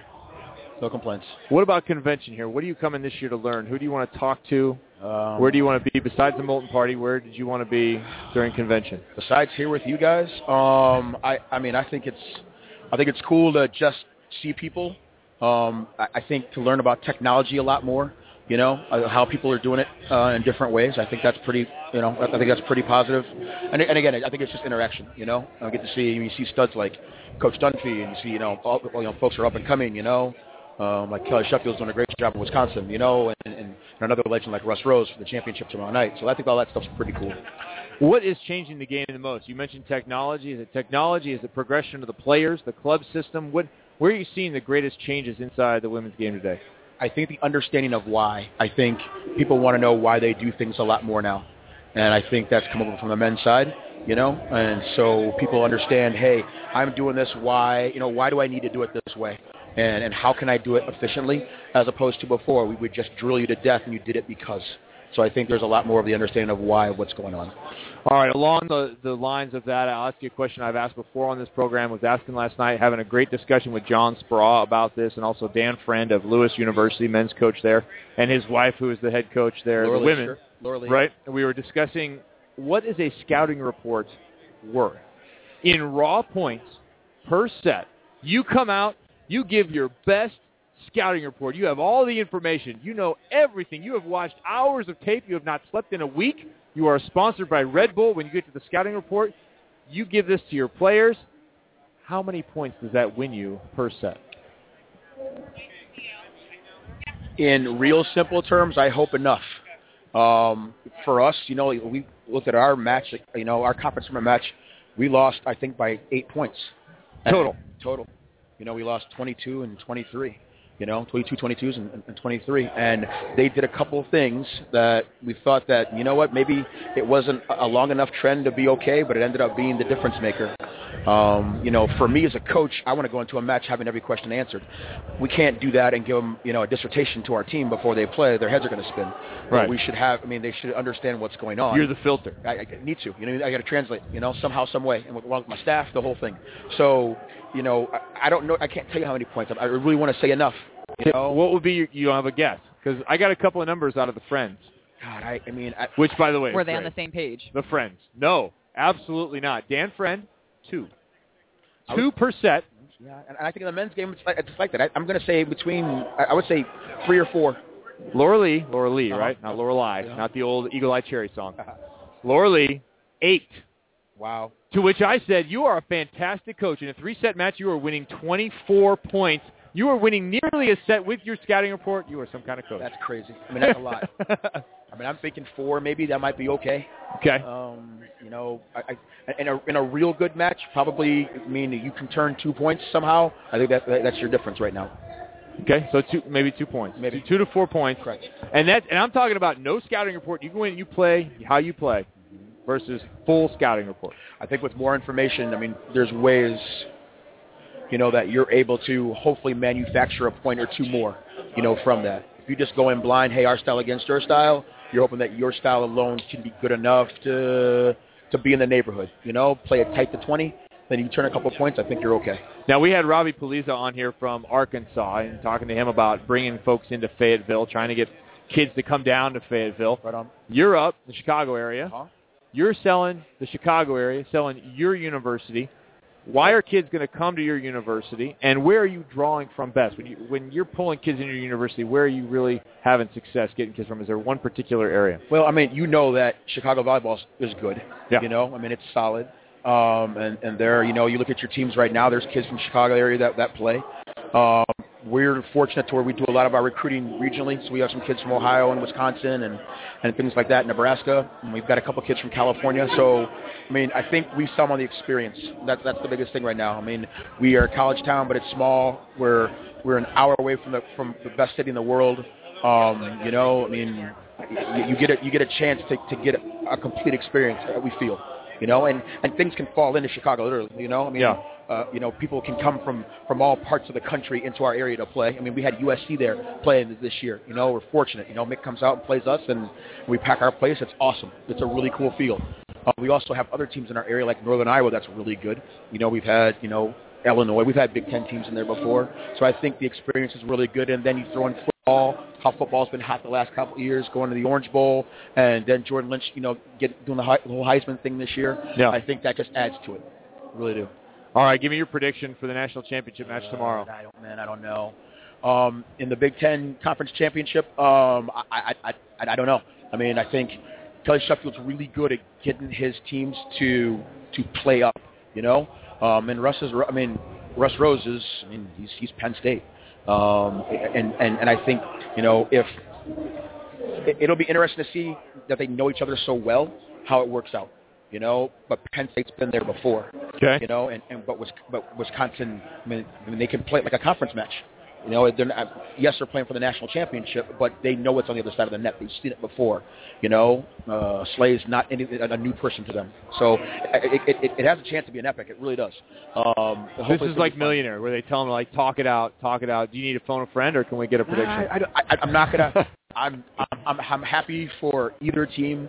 I think I think Penn State. If Penn State play like they did last night, I think they have, they have a really good chance of being successful. Micah Hancock serving the ball. Look Yeah. out. They're they're they're they're playing really well, man. Deja was playing legit last night. It was awesome. Very cool. Unbelievable. Yeah. Thanks for dropping by. Thanks, man. Thanks Hey, for being can- on the I- show once again. Quick plug, real quick. Uh, I mean, for, first of all, like I, you guys are awesome. You know, all you guys, you too. But um, it's neat from your side. Like as a hobby, I DJ. So DJ Ray. Yeah, yeah, yeah. But it's cool because at our volleyball matches, like we have a D, like we have a DJ instead of a band, and I think just the atmosphere with that is pretty neat. You know, so I've seen you do stuff. I think at UCLA, you know, and then Clippers and all that kind of stuff. So I think it's it's it's pretty neat. You know, so thanks, appreciate it. Thanks for the time. Thank you. Jeremy does not have a headset. He did say thank you. That's all good. He all took good. the headset off because his, his mohawk was getting flattened. he couldn't have that. There's a divot in the mohawk. Ray Good, Northern Illinois University. Thanks, for man. time. I appreciate it. Thanks for coming on again. Yeah, The the fix you need is a divot tool. show. I got tons of those now. I've been golfing so much. I just need a little divot tool. Just oh my goodness, man! We got everybody. Yeah, we're wiping down the headset, man. Yeah, you, you know, go play some sets or something out here. you and me both. You and me both. We are past. What, what, what exactly does this say? That's what I want to know. Okay. There's, there's a lot of tags. You get all these extra tags. You know. Yeah. Yeah. Hey, this is the special Court and Spark edition of the Net Live, brought to you live from Seattle, inside the Convention Center, the Washington State Convention Center, where we are being housed inside the Gold Medal Squared booth. You've heard from, man, Ray Gooden was just on here, Marv Dunphy, Robbie Pulliza. Who am I forgetting? Who else? We have Courtney Thompson on here. Rosenthal. I we got a whole rundown here of people that are going to be coming on the show. And, and now we're pleased to be joined. We just talked about his father, the founder, the patriarch, the oracle of Gold Medal Squared, Carl McGown. We now have Christopher McGown. Chris Christopher. McGown. I know Yeah, they put Christopher forward, on yeah. here. Yeah, they have you. They went full name, and you've got speaker, AVCA National Coach of the Year. Right on. Yeah. Welcome. Thank you. I did so one of your matches earlier this year. A lot of fun. BYU, and you guys, you guys had a great season.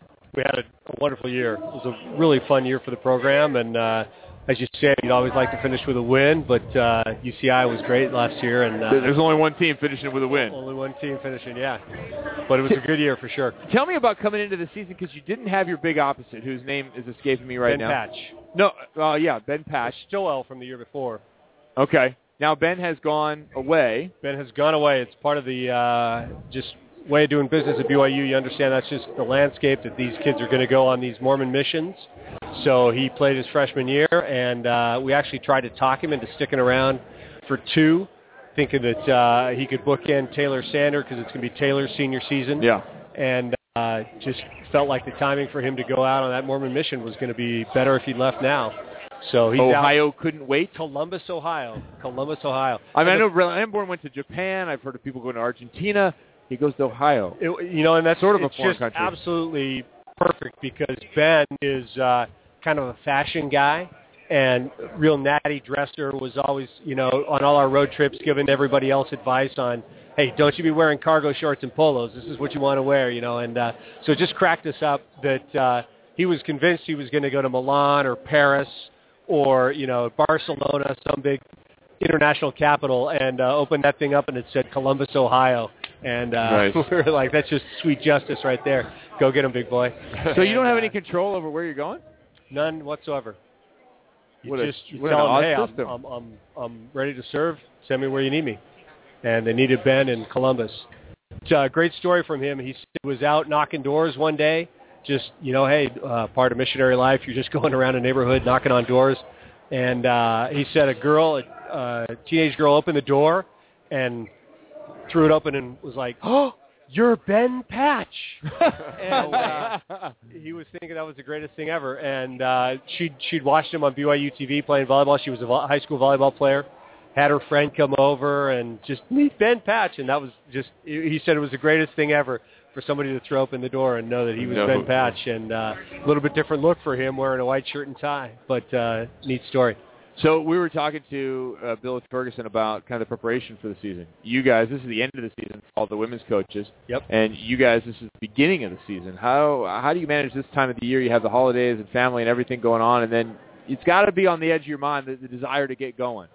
Yeah, it's uh, you know you always wish you had more time in the fall too. Uh, you just feel like, boy, you know we need to get better at this and we need to get better at that before the season actually starts. But uh, it just gets on you in a hurry, and uh, that part of it is a little bit you know, the, the girls, of course, lose part of the summer and uh, don't get a Thanksgiving necessarily. And just for us, Christmas gets kind of abbreviated, and you don't get much of a break. And you hate to do it to the guys, but we're bringing ours back on the 27th, and uh, That's play, quick. playing a match that night actually against Winnipeg, a team coming down from Canada, and uh, then we go on the road very next weekend out to uh, the Midwest, playing Lewis and Loyola. So we're just getting after it in a hurry. But uh, yeah, So the team from Winnipeg's coming down. Will you use the U.S. ball and not the Canadian ball? oh, absolutely, Please? absolutely. We're not. I don't know if they still use it. doing them any favors. They yeah. still when we played up there, we would play up there every year, and they played with a ping pong ball.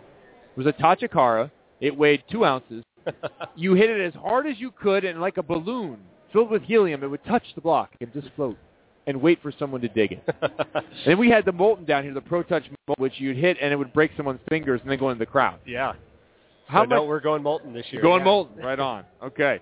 How important is is that kind of competition to bring in maybe a different style of team, like a team from Canada, which won't necessarily play the same as the United States team? You know, not only that, but they've been playing for a while. Their Yeah, their season starts a little bit earlier, probably two three two thirds of the way through their conference schedule. You know, their overall schedule, and so they're good right now. They're they're tuned up. They're playing good volleyball, and so that's really important for us to have a team that's, you know, uh, can play at a high level and come in and just get us going again. And like I said, the guys come back. We've got serve and pass at three, and we play a match that night at seven. So it's going to be. Uh, I think it's going to be ugly on our end a little bit, but uh, it's uh, it's important for us to have those kind of matches to get started. We're here in the Gold Medal Squared booth. You're of course involved with Gold Medal Squared with your father having founded it, and I, I kind of jokingly refer to it now as the coaching Illuminati. nice. The secret society of coaches, but this booth isn't so secret. I don't understand. It's not fitting with my analogy. Uh, but your dad retired and, and left, but hasn't really left. He just sort of changed what he's doing, and and he's still around. And how much do you talk to him about what what you're doing at BYU and your current job, and and then how much time do you spend with him in the summers with Gold Medal Square? You know, it's funny. He he tells everybody uh, if you can retire, I recommend it because I've loved retirement. You know, and basically it's just getting it's him just getting to coach on his own terms. And uh, it's like, okay, if I can retire, I'll, I'll keep that in mind there, Dad. You know? but uh, you know, he uh, he's our volunteer assistant, and so he's for sure the most overqualified volunteer assistant in the history of coaching. Um, having somebody like that on your bench and just uh, around the program is it's been amazing. And so uh, we talk about everything, and he he pulls no punches with me. Um, he'll come after practice and he'll say, "This drill was lousy, and the way you coached that was lousy, and this was structured funny." That sounds like him. Lousy. Why, you do a good impression. why is this good Carl. guy playing here? And uh, you know, you need to get you know. And so uh, he's he's absolutely um, frank with me, and uh, I've had to adjust to that a little bit because uh, you know sometimes the truth is is painful, and he'll give it to you unvarnished. And but it's I mean it's really really helped my coaching, and it's for sure helped our team. You ever toss him? Uh, you know, he tossed himself once last season. Yeah. We I forget what the discussion was about, but we kind of got fired up before practice, and he took off. Where? And guys are asking, "Where'd Carl go?" And I say, "Well, you know, he had something come up, and He uh, took his skis and, and yeah, left. Uh, he, yeah, it's a sunny day. He's skiing probably here. Yeah, but he'll he'll quite frequently do that. He'll uh, he'll ski. Our practice is at 3 p.m. So the hill, and then uh, he'll roll in and uh, and practice with us. That retirement thing is working it's for him. It's working isn't good. It? Yeah, he, he likes it. We've talked to Bill Ferguson about Micah Christensen and his contribution to the national team. I'm curious, Taylor Sander, in what ways uh, is he going to be able to impact the national team, and how quickly do you think he'll be able to do that? You know, you'd know better than I would, of course, seeing where we're at with pin hitters over there and uh, just how critical they are to the success of a team. Taylor's, I think, his strengths are certainly he's worked a ton on serve receive, and uh, and he's really good. He's he's for sure the best in our gym right now with his forearms in serve receive and uh, with his hands too, for that matter. But uh, he's really good in serve receive, and then he'll hit the bic as good as anybody you'll see, and he can range that thing around, and he sees the block really well. And so, uh, you know, he'll, he'll be a nice presence out of the back row. And then we've been working to try and play a little faster with him on the pin too, and kind of see where he goes there. But he's he's just such an incredibly dynamic player in terms of his ability to get off the ground, and uh, and he's got this nice whippy arm. And uh, you know, I think time will tell. obviously it's it's massively competitive in that gym, and uh, and everybody's shooting for that spot. But uh, I like his chances, and he's a great kid, really really high character kid, and he's going to work really hard. And I think uh, he's enjoyed his conversations with you. At times he's got to spend and just kind of learning what it's going to be like to be a professional. And we keep telling him, you know, just hang on for one more semester, baby. You know, be good in our gym, and then you can roll into that life. But uh, he's, uh, I think he's taken a lot of lessons from the conversations you two have had, and uh, he's appreciated that time. But uh, he's kind of understanding there's a whole different demand placed upon you, and a whole different ethic when uh, you know when you're a national team guy, and, and what that means as opposed to just you know I'm playing in college. Sure. And now you've signed his brother. We did. That was a great signing for us. He's also a really nice kid. The family is the best family ever. Um, Kira, the mom, is the sweetest lady you'll ever meet. Steve's a great guy, and so uh, just having them be part of our program for another four years is, is going to be wonderful. Yeah. Cool. Chris, I want to ask you, I know that we've talked to Marv about some of the scholarship issues with him at school and the, the cost of that school. With, with BYU, it always has to be a question of the religion and recruiting players to play there. How much of a i- impediment is that to your program? You know, it's interesting as I kind of go out. You, you hear all these people talking about, oh, the youth of today, they're, they're, everything's going downhill, and oh, you know, they're just they're such a mess. My experience with a lot of the players that we're recruiting is just the opposite. That they're as good a quality people uh, as there ever have been. Certainly better than when I was in school and when I was playing. And we find that uh, more and more uh, guys want an environment where there isn't a lot of I don't know, you know, overhead associated with going to school. That they can focus on volleyball, they can focus on their academics, they can be part of a team that's going to be really, really committed to being great, and all of these guys are going to be of super high high character, and uh, and so we actually sell that, you know, the religion is obviously something that uh, if you're kind of okay with, then we sell it as a positive. You know, look, uh, you're going to be in this really, really nice environment where you're not going to have all the distractions that may happen at another university, and you get to be around wonderful people, wonderful coaches. Uh, you know, this, you know, you're free to kind of just go be great. The relationships you develop there are going to be, um, you know, these kind of deep, meaningful relationships, and so we've we've had really, really positive response from players that aren't uh, that aren't members of the Mormon religion, that aren't of you know the LDS faith, and uh, I've I've been really surprised at how little of an issue that's been. Once you get over kind of the initial hump, you know, some guys will just tell you, hey, look, part of my university experience is going to be I'm going to sleep with my girlfriend, I'm going to drink a lot. We're like, you know, God bless BYU's you. not for you. Not in any way. you know, good luck, and uh, and BYU's not for you, and uh, you're probably not for BYU, and uh, we hope to see you down the road. And uh, but the guys that kind of are saying, no, you know, I'm not so interested in that being the fundamental part of my university experience. This is what I want.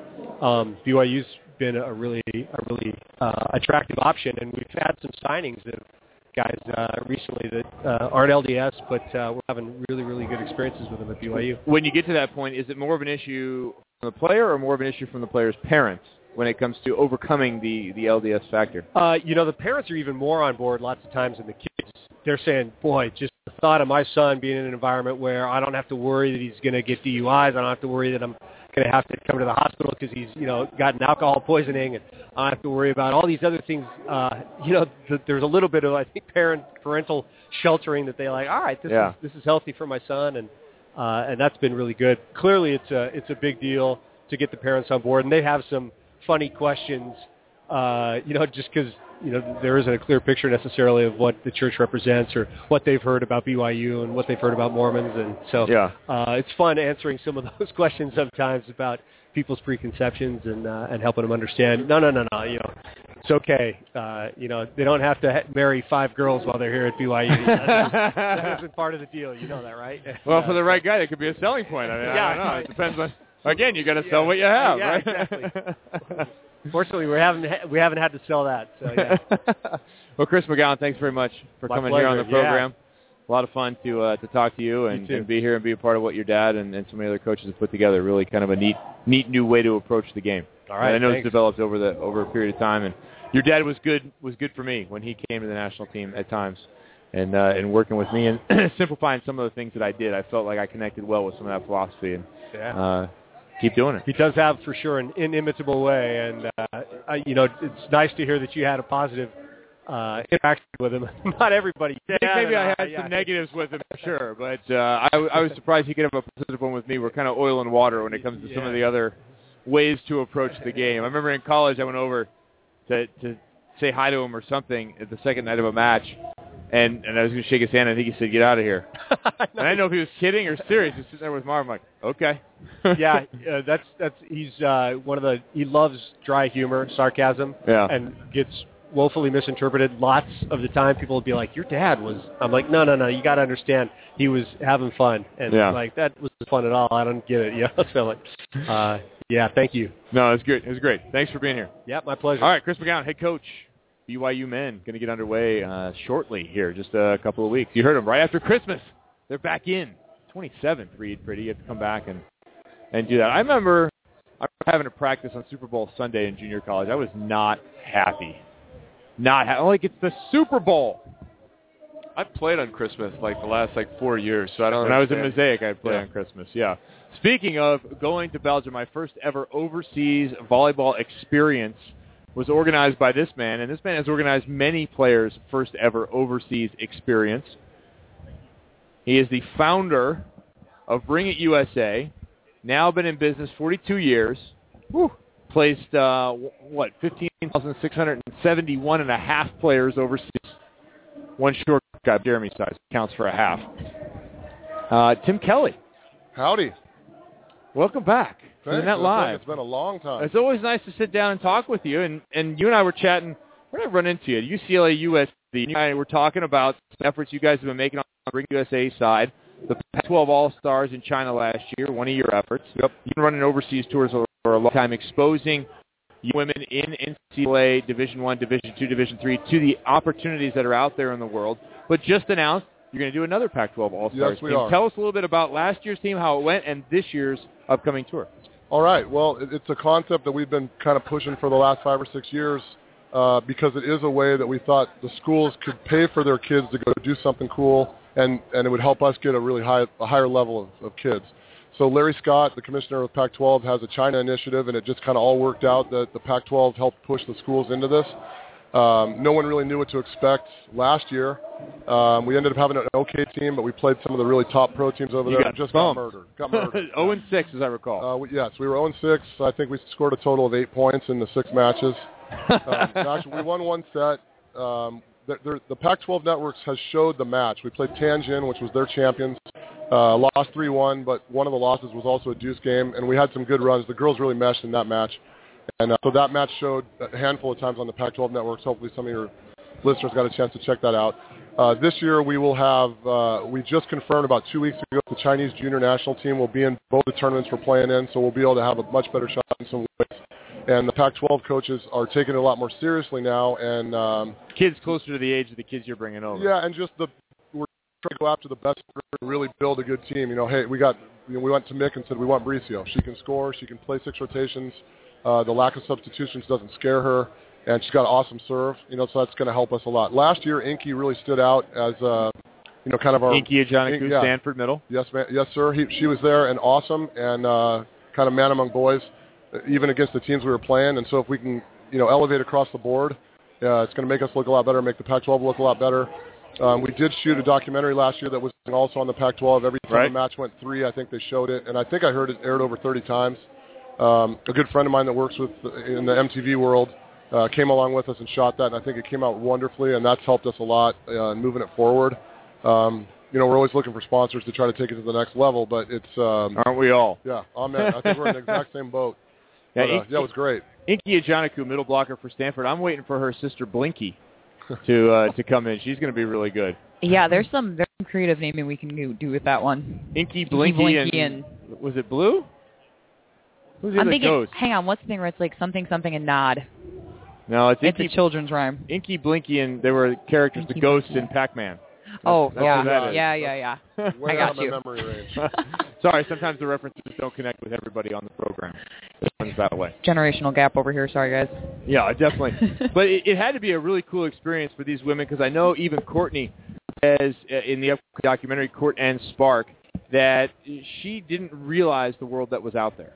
Even in college, she didn't really realize the wider world of volleyball that's out there. What were some of the reactions from the players who took to China who maybe was their first exposure to this is what international volleyball looks like. This is how it's played. This is what the level looks like. Oh yeah, I mean, you tell them we, we this is what we do for a living, expectation management. With all the different tours we run, whether it's a college team or, or a group of girls or guys looking for a team, is you you try to explain this is going to be different, this is going to be different, and and they listen, but they don't hear you and they don't get it, and when they get there, they're blown away. And you probably felt it at one time as well. Oh, yeah. But on this thing, yeah, you have kids coming from uh, you know pretty backgrounds. They're at schools with money. They're treated extremely well and they think that volleyball is the volleyball that they know. So you get over there and you've explained there's no subs. You've explained what FIVB rules are, but it doesn't really hit them until they're in the game and they shank a couple balls and the coach can't take them out.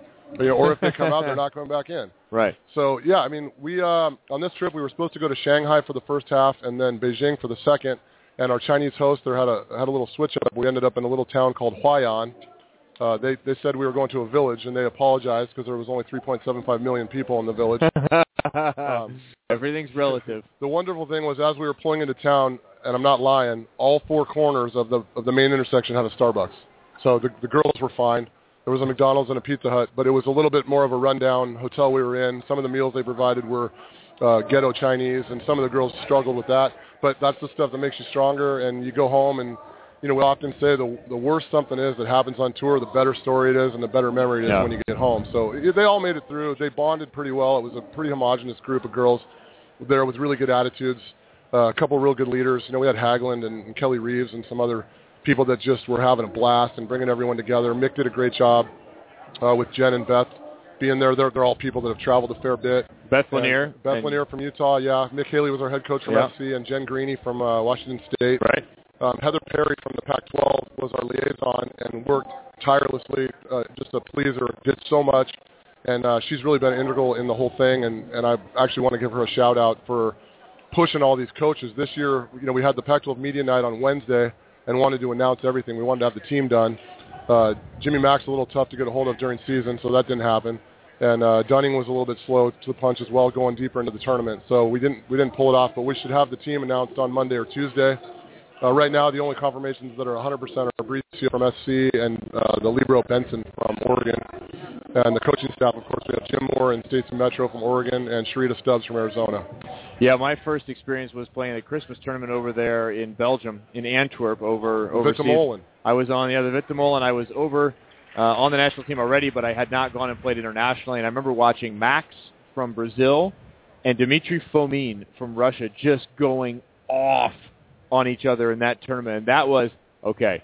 There's a whole other level that you have to get yes, to. yes, that, I remember that well. That, those guys were very, very good. And I remember we had some younger guys than you, Gabe Gardner and Millar. I think. Yeah, Ryan Millar was there. Gabe And, Gardner uh, was there. People had some big We eyes. had Bob seeing some of those Samuelson with us. Yes, we he did. got offered a pro contract after going off during the tournament, playing very well. Uh, Well, good.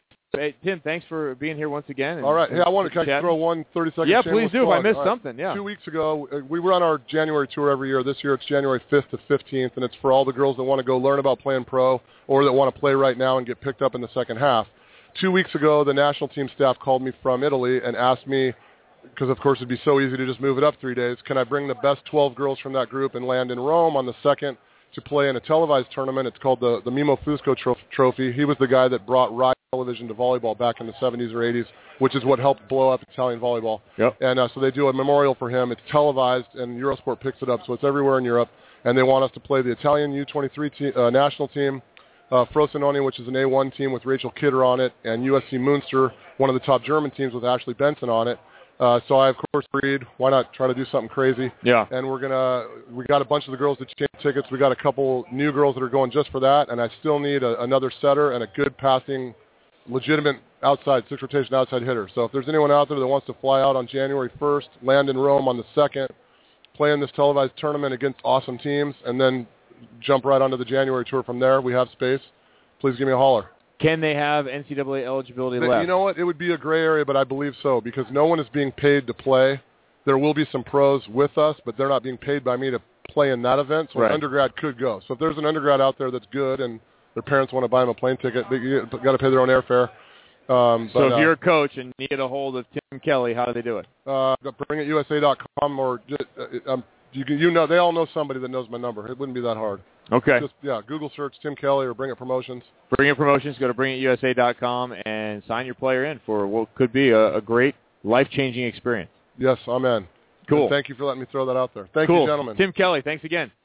Tim Kelly, Bring It USA, man. We are rolling here. Jeremy, let's take a short break just to give us a moment.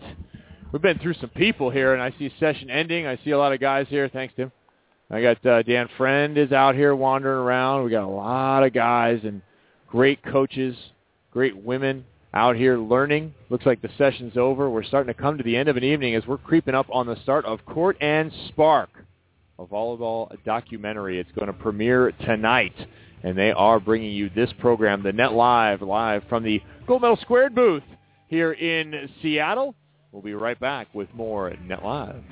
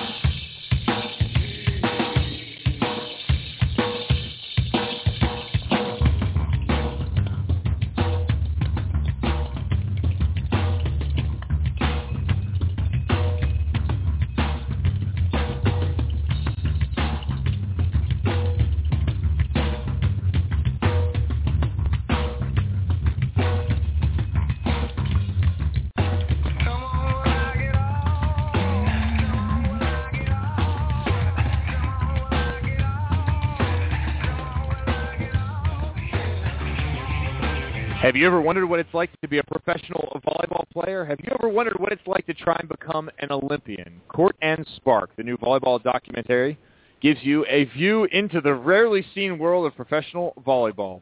Shot during the lead-up to the 2012 Olympic Games, Court and Spark follows the ascension of Courtney Thompson from Seattle teenager to Olympic medalist. Follow her as she travels the world working to learn her craft and learn about herself. In addition, you'll hear from some of the all-time great coaches and personalities in the sport. Court and Spark, a volleyball documentary.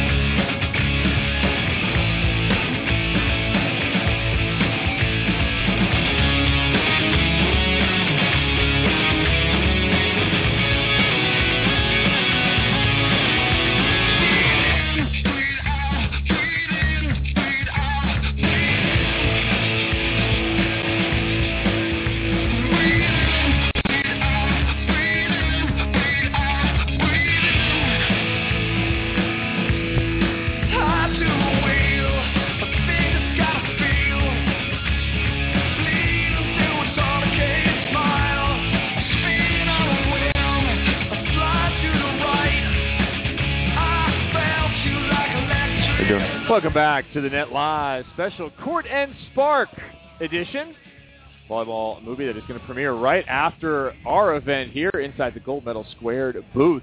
Man, we are killing off some time. It goes by when you have Marv Dunphy sit down, when you have all kinds of other coaches, Tim Kelly sitting down, Ray Gooden sitting down, Robbie Pulliza sitting down. I mean, Chris McGown.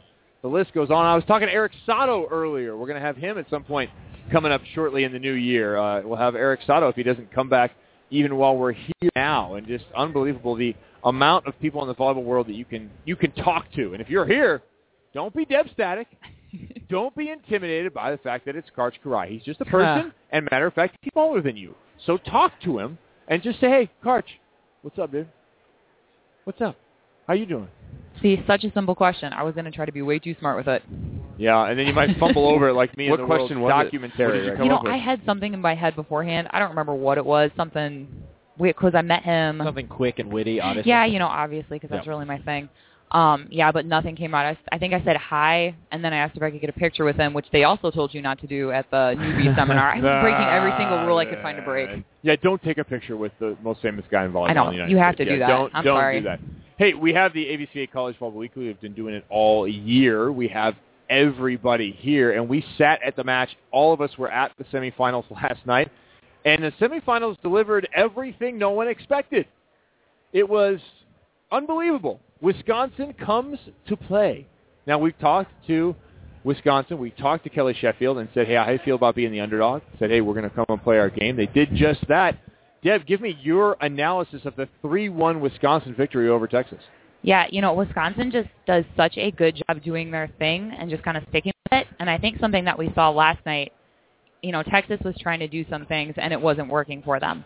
And then they would make an adjustment and Wisconsin right there adjusting right back at them. And I felt like they're, you know, they have those three defensive players in the back row and they were just driving Texas nuts. It was probably one of the best defensive performances I've seen all year. And then you have this little five eight outside. I Morales. It's crazy to me. I don't know how she does it, but she's a fun player to watch. She just has that little spark in her. She just lights up. And there's a quote. I'm going to find this quick. Yeah, she Did you did. She did not hit for a high percentage, but mm-hmm. boy, she killed some important balls. It's not necessarily all the time about your percentage in big matches and big moments. It's what do you do when your team has to have the point. And She put that final point away. She did I put the final, point, but that wasn't the only big one she put away throughout the match. Yeah, but I mean, when you go back, you saw it on Sports Center last night, which is awesome. Again, Right on. yeah, I mean, just to see that everybody kind of knew where that ball was going, and they were throwing it out. Five eight might be generous too. Okay. Yeah, that's This with like shoes and roster insoles and Roster Yeah. height five eight. volleyball height. They were throwing the ball to a five eight outside hitter to go to the national championship. Everybody in the arena knew it. They went to her before, uh, and it that was the cool part about it.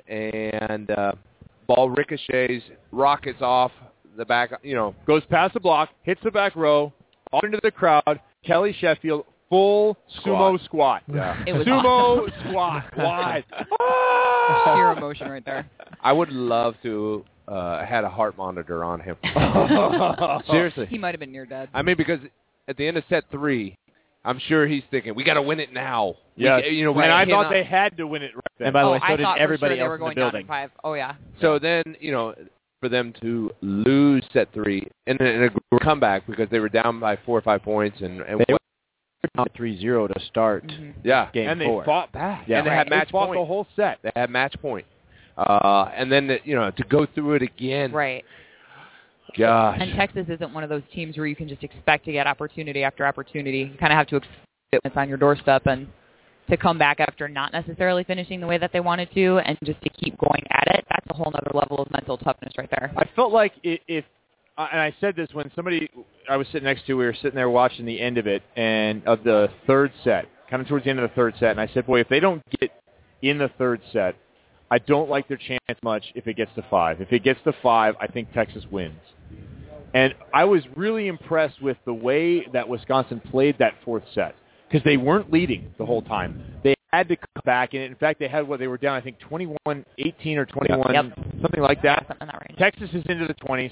They're a couple points back. Here comes Wisconsin marching, and they just recaptured that moment. They they were not scared. They were not intimidated. They never They- back down. never. Right.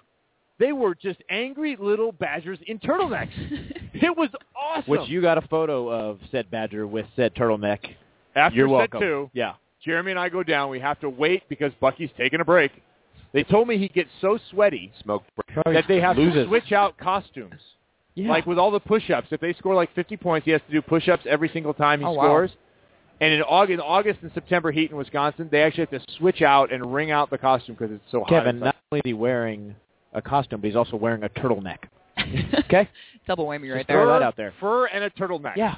We need to, Barnett. We need to get you somehow in somebody's mascot costume, Like him in the costume. Let the record reflect Oh, yes. that I have played Does the six in a man. costume? I have Him? played the Yeah. six man in the Fresh Brothers pizza slice costume. Oh. I played setter, and I had on the car- the cartoon hands.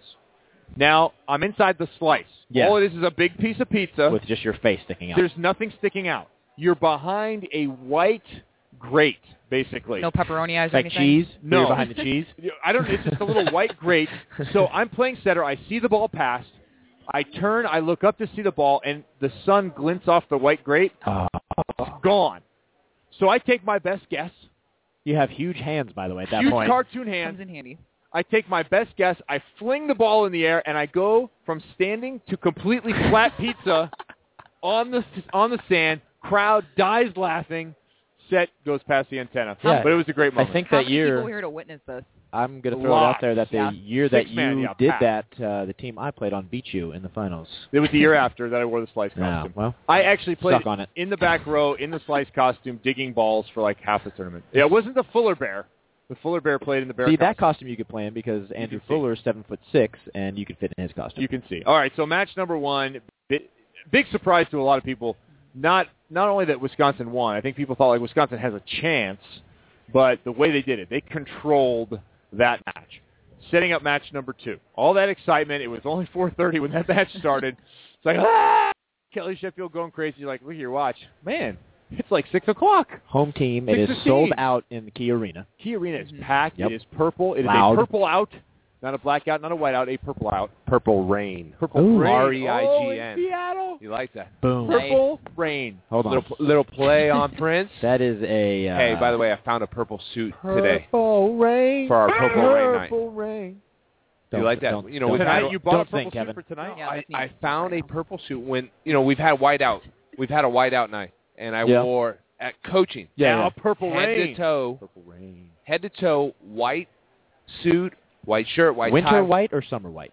No, What's the difference? winter. Winter white is a little bit mean. Yeah. Ooh. No, no, no. This is Subtle summer. Summer white. is bright yeah. white. Okay. Pre pre Labor crisp- Day white is what you're saying. crisp okay. Labor Day, Just yeah. making sure we're But on I'm just saying, page. how cool would it be Purple. if I went purple rain? So everybody in the, the you know, we, Yeah, our that- colors are purple yep. and gold. Yeah. If everybody was wearing purple and I rolled out purple on purple on purple. I like it. I As long found as the you're not wearing eight inch heels like Prince wears, then I think you're good to go. Or Talk what about to- a pimp hat? Oh, Talk that'd to be Ben Bodipo Yeah, I was Memba. gonna say, See if you can get yourself some purple Cole Haan wingtips with soles. Done. We put we put them on the Yeah. put them online. Took a photo. All right, see if you can make that happen. Next match, Washington. Well, first of all, Penn State comes out. The Boo Birds are on them. Loved it. As you called it, the evil empire. The evil Yeah. empire comes out and gets booed. Of course, Russ Rose, Darth Vader. Oh, for sure. the New York Yankees. Yeah. So then Wearing the Yankee home blue, team comes out, goes crazy, and that was their best moment all night. Because Ah, I look best up in set number one after talking to somebody, and it is twenty to nine. Check that. You have to remember they were up 11 to 8. And 10, 10-6, wasn't it? They were up 11 to 8. Penn State.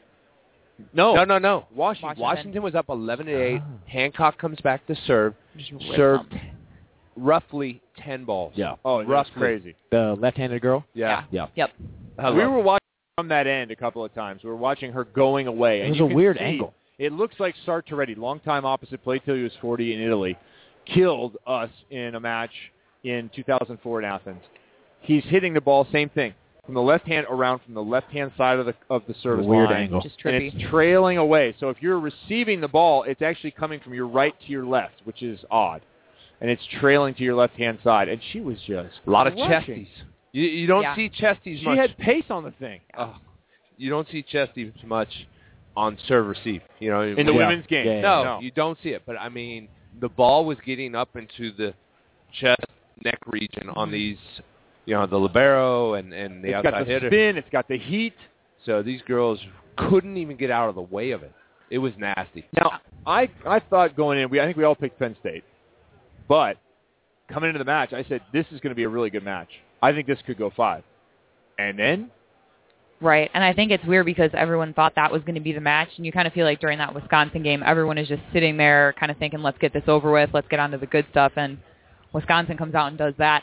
You wonder how much that serving run that she goes on early really just changed the whole entire tempo, pace, feel of the game. Oh, yeah. If you get back there and serve receive and there's nothing you can do and you can't get out of system and you can't get going, you just start feeling like you have no hope. And the mentality of that, knowing you're playing in front of this huge, intense home crowd, it's a lot of pressure I'll for take a team. I'll take it one step further. There is a media timeout at Mhm. 15. So if neither team score or neither team Right, calls a television timeout, timeout. right, Must love those. You get it. And at that point, McLaughlin is waiting. You know, hey, well, you know, if if we go on a run, we, we want to save that timeout. Yeah. You know, he can't. Right. So she goes back to serve 11-8, 11-7, whatnot. He has to call the first time out at 12-11. So again, the girls know it, things like that. You know, first set at 15-11, he has to call another timeout. So now he's blown his timeout. You don't get the media timeout. Right. And and next and then she comes back and serves two more balls. It's defeating. It's demoralizing Yeah. entirely. And then in the second set, you know, same thing. They went on this huge run. You look up, it's 17-7 or whatnot. it, what impressed me in that second set was the efficiency in transition Yeah. of Penn State. Every time the ball went to their side, they came back and took a hard whack at it. Do you think that Penn State saw what happened to Texas in the first match? Like, look, Texas should was favored in that match. Should have won. you don't won. watch that. No, you're warming up. You're in your own zone. But you, they they lost. Yeah, so they do they take come out and go, "We're not even give this other team a chance. We have to jump on them right away"? You know, Russ Russ kind of poo-pooed what I said about the way that they played Utah, Mhm. but they came out and played that way against Washington. They just destroyed them. It's Penn State. Yeah, well, and I think I was talking to someone about this earlier. I think what was more in their head is the disappointment from last year, as much Yeah. as what's going on with the other teams this year. You know, they're they're coming off an incredibly disappointing loss, and I know that they must be talking a lot about making sure that they're not beating themselves if they're going to lose, making sure that they got beat, and they weren't looking like they were anything close to getting beat last night. You who's might playing Van Halen? you in the might hear in the background we've got Van Because who's Halen going. Because who's jumping? That's They got, they got the tournament going on. Well, yeah, this is it. This is a, a fun night here at convention. They have a tournament going on. They have a coaches social that's going to be happening here.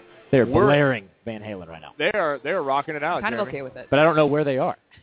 Because none of their speakers are facing me, so I don't know where it's coming from. And as soon as it started, Jeremy, it, it was almost like a challenge. He's like, "Oh, yeah. what- well, right now, playing some tunes." right now their speakers are bigger than mine because we have because I have no speakers, so they win.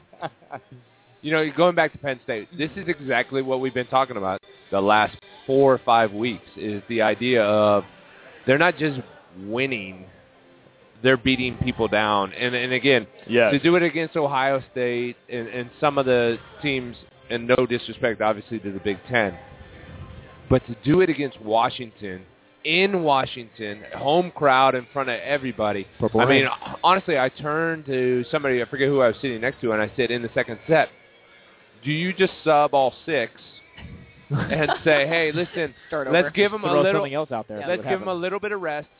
We'll go into the break. I mean, because there was nothing. Right. You know, hey, let's get them at rest. Maybe it wakes them up, and you never see that. You know, you see that in basketball every once in a while. Hey, sub all five, send a little message. Maybe I would the love, second, maybe the second unit steps in and yeah, give gets them a a little bit, yeah. experience, whatnot. I'll tell you what, I might have done it. I was gonna say, as a coach, like, do you think that'd be demoralizing to your starters, or you're like, look, you sit down No. and you think what's you, happened you to you? You can bring them back. I Okay. think They because know. They you- already know. They're already a lot, too. demoralized. yeah, they yeah, know. they know. Plus, you get you have that little break. So you you know as they come out, you say, hey, listen, we got to get some stuff together. Yeah, Think about it. Let's get into the break. Let's figure it out and let's go. gotcha. Uh it would it would it would be a very interesting move. I, mean, think Van coaches. Halen is rocking right now. sorry, Yeah, like, are they in I, here? li- I like Van Halen. I'm sorry, by the way. I'm sorry, Brandon, but are they in here right now? Wouldn't that Like, be awesome? This is my Midwest roots here. Look at Deb's kind of got it going. Deb's rocking like. I'm, I'm in. That might be I a can little too handle young. for I, Van I'm, Halen. I'm pushing it, but I heard I, a I have story- some music But culture. you know what it is. I do. Okay. I have a, I have an awareness. Deb, I want you to understand that we pick Sorry, on you Brandon, because we like name you. We pick on people that we like around here. I heard a story last night about you Ooh. and the Rolling Stones. Oh, Oh, hey, no. Hey now. Who were you talking to? Uh, people that were, shall remain nameless. Okay. But I heard that you are or were unaware of who Mick Jagger was. and then, okay, I understand. Because He's a when- weird-looking, effeminate 1970s singer. I understand Right. why you might not know who That it one's is. understandable. But when someone then said the lead singer of the Rolling Stones, you had an equally dumbfounded look. Yeah, I think my actual first line was, "Isn't that a magazine?" And then I just hooted and hollered at. It did not go well. Oh, this is just right after she just said, Oh, "I've got, I've got some knowledge." Total sarcasm. Total this story sarcasm. comes right after it. I am so far from having music Isn't knowledge. that a magazine? yes. The Yes. yes. The answer is yes. It is. You're sporting a rainbow loom bracelet over here, Brandon. That's awesome. Hey, oh, I've got a am, bazillion of those. I am sponsored by Jake Rosenthal, my eight-year-old daughter. I'm sponsored by, by Max Barnett, my eight-year-old son, who makes some wicked patterns. Yeah, she's got an enterprise going. Yeah, he- he does too. and I fully support it. It's like a Chinese sweatshop in his room. I Except fully. he's the only employee. Can you buy them online? Should we put up a link on our Yeah, Facebook page? We'll, we'll send them to you. That's funny. So You can pick your own colors. I'm I keep I Totally keep in. wanting him to make like Purple. a fancy one for me because I have some basic fishtails. That's what that's called, fishtail. Kevin needs a dress one that he can wear to the black tie event tonight. I wanted a Right big, black and white action. He model. Boom. makes this really gnarly big wide one that looks awesome and like Bolton gray. It looks great. And I'm like, can I get that made? He's like, no, I got too many orders. I got to make this one, and then I got to make one for mom, and then I make one for for my kid, uh, my buddy at class. I'm like, dude, You go in there during the week. It's like a sweatshop. He's got his, like five or six of his buddies from he school. needs in to there. hire some kids from school. Here's what you He has need to do. He's printing out for everyone. You need to walk in, put a Checking- five dollar bill books. on his bed, and said, "Hey, I'm a paying customer." Yeah. I'm going to the front of the Uh, line. yeah, exactly. this is how it's done. Don't spend this all in one place. That's but a great it- idea. I'm going to do that. I'm going to pay for a bracelet. I'm going to get my bracelet made. That's going to happen. Hey, we're still here, the special Court and Spark edition of the Net Live. We're going to take a short break. We're going to be right back and, and wrap it up here. here. from Seattle. This is uh, this is an event you want to come to. We say it every year. We admonish you every year for not being here, especially you, Jay Hosick, who is not here. But thanks for coming last He's week. in Mexico sipping on uh, drinks with umbrellas. Rough life. That might be a little better. Yeah. But we're all here. Snowed- Deb, it Brandon. Kevin, Reid, and Jeremy holding it down. We'll have more Net Live for you in just a moment.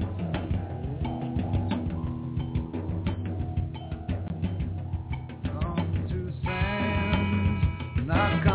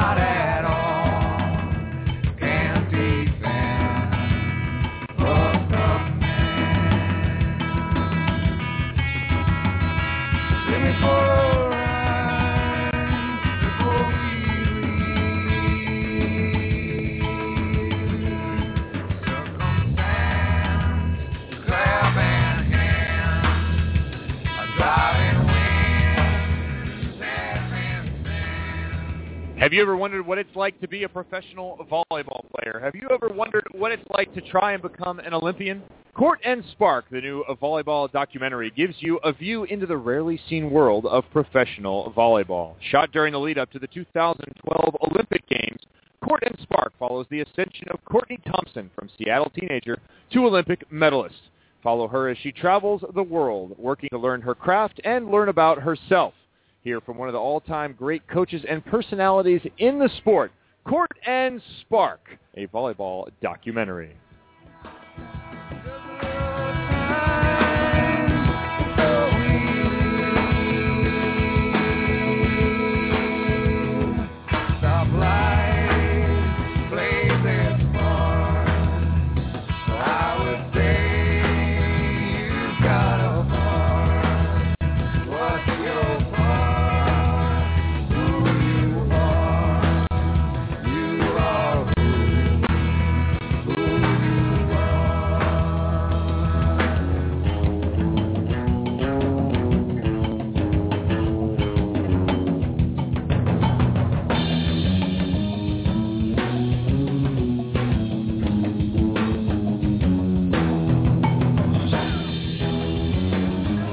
Welcome back to the Net Live, brought to you by Court and Spark, a volleyball documentary that is going to premiere right after this event. We're here at the Gold Medal Squared booth.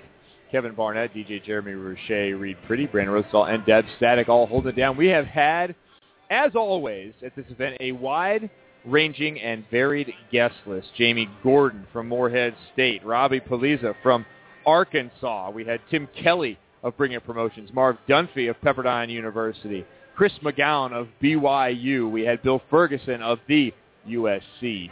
Well, I guess that's Ohio State. We could just have it Yeah. USC. Uh, we also had DJ Ray. DJ Ray, fellow DJ, uh, fellow uh, musical He's a- maestro. He's a, real DJ. We're gonna bond afterwards. He he does weddings and things like that. Yeah. Ray Gooden from Northern We Illinois also had uh, we had Courtney Thompson. Yeah, thank you. Courtney Thompson. We Oh yeah. Duh. It was like three hours No ago. big deal. that was God. that was a long time ago. Forever ago. And I'm looking out over the crowd still. Great people here having a good time, enjoying the festivities that are here in Seattle. It is warm inside, although it is freezing cold outside. Snowed last night, Kevin. In the 30s, yeah, about an inch of snow on the ground this morning as I was heading off to do a local podcast. It was not pretty. Not pretty at all. I ran this morning. Interesting in perception of cold coming from all the California Oh, boys here. 100%. Just throwing that out yeah, there. Yeah, for yeah, sure. I, I freezing. lost. I am freezing. I'm tougher than Have Jeremy mittens, your still, scarf. But I am not as hardcore as I used to be when I, when I lived in the Midwest. Yeah, this is Capri weather. Static didn't even bring a jacket. No, it's I your program. Yeah, it is. Reid and I walked five blocks to breakfast today. Yeah. It's cold. It was I, cold. I, I felt I How were the sides of your head there, Mr. Mohawk? I had a beanie on and my hood because my hair didn't need to look fresh this morning, so I I wore a beanie. And the uh, I said it yesterday. We're walking back to the. I was like, oh, the cold's not bad. It's not that windy. Of course, walking down to the pier today it was right. It was like a wind tunnel. Was Oh, yeah. crushing. So Speaking of fresh, we need fresh predictions. Ooh. My bracket, gone. Yep. Not so looking good. I have one team in the finals in my bracket. Penn State? Yep. So, Penn Penn State taking on Wisconsin, two teams intimately familiar with one another. Remember Penn State number one in the Big Ten? Yes? Yep. And Wisconsin number four in the Big Ten. What, Deb, what's the record and how do the matches go that they played this year? I have not looked it up. I, do we need to look it up? It was- Yeah, it was pretty brutal both times. Okay. Um, Penn State. yeah. Penn, you just, no discussion? No, I'm saying Penn Oh, State won have- both of them. Yeah. Okay, okay. Now, so who's who's going to win the third matchup? Something about a team the third time. Wisconsin looking pretty good. The Badger going crazy. They have the band here. What's going to happen? Anyone? Anyone? I want to pick Anyone. Wisconsin so bad. Your boy Kelly Sheffield. I, I I I said it on the show last week. I said, "Hey, this is going four or five. I almost changed my mind, mm-hmm. and because I I think Sheffield does a great job, but I'm going to stick to this. I have picked Penn State all year long. I said, "Hey, these are the numbers. It's in the way they played." Again, Penn State did not look that way last week in Lexington. They looked dominating. They looked like Rosenthal back in '94 when I came to Pepperdine practice. Chip McCaw set me, and I. How many? Which time? The first or the second time? He set me one time. I put away, you know, I put the ball away, and I just basically walked off. Career over. Yeah, I mean, It's a Marv, walk-off. That's all it took. Marv said, "Hey, listen, this is not your level. Let's go to the national team. Let's get this." And I walked off. I walked off. A walk-off swing in practice Yeah. one time. Yeah, that's all I needed. But hey, Uh, okay. Penn State. All right, I'm, I'm giving it to But- you here before we go forward. Wisconsin versus Penn State on October 12th. This was the first meeting between these two teams. Wisconsin at that point number 19. It was in three.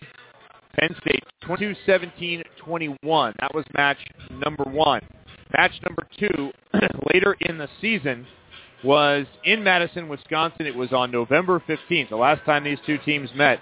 And Penn State was on a winning streak. They won, at that point, it was 14 straight. Mm-hmm. 23 25, and that would be 27 25, boys and girls, 16. So it was done in three. It wasn't easy. What happens the third time? Dead static. I I think we still have to stick with Penn State. I think that Don't men- tell me what to do. I'm sticking with Penn State. You Okay. can do whatever you want.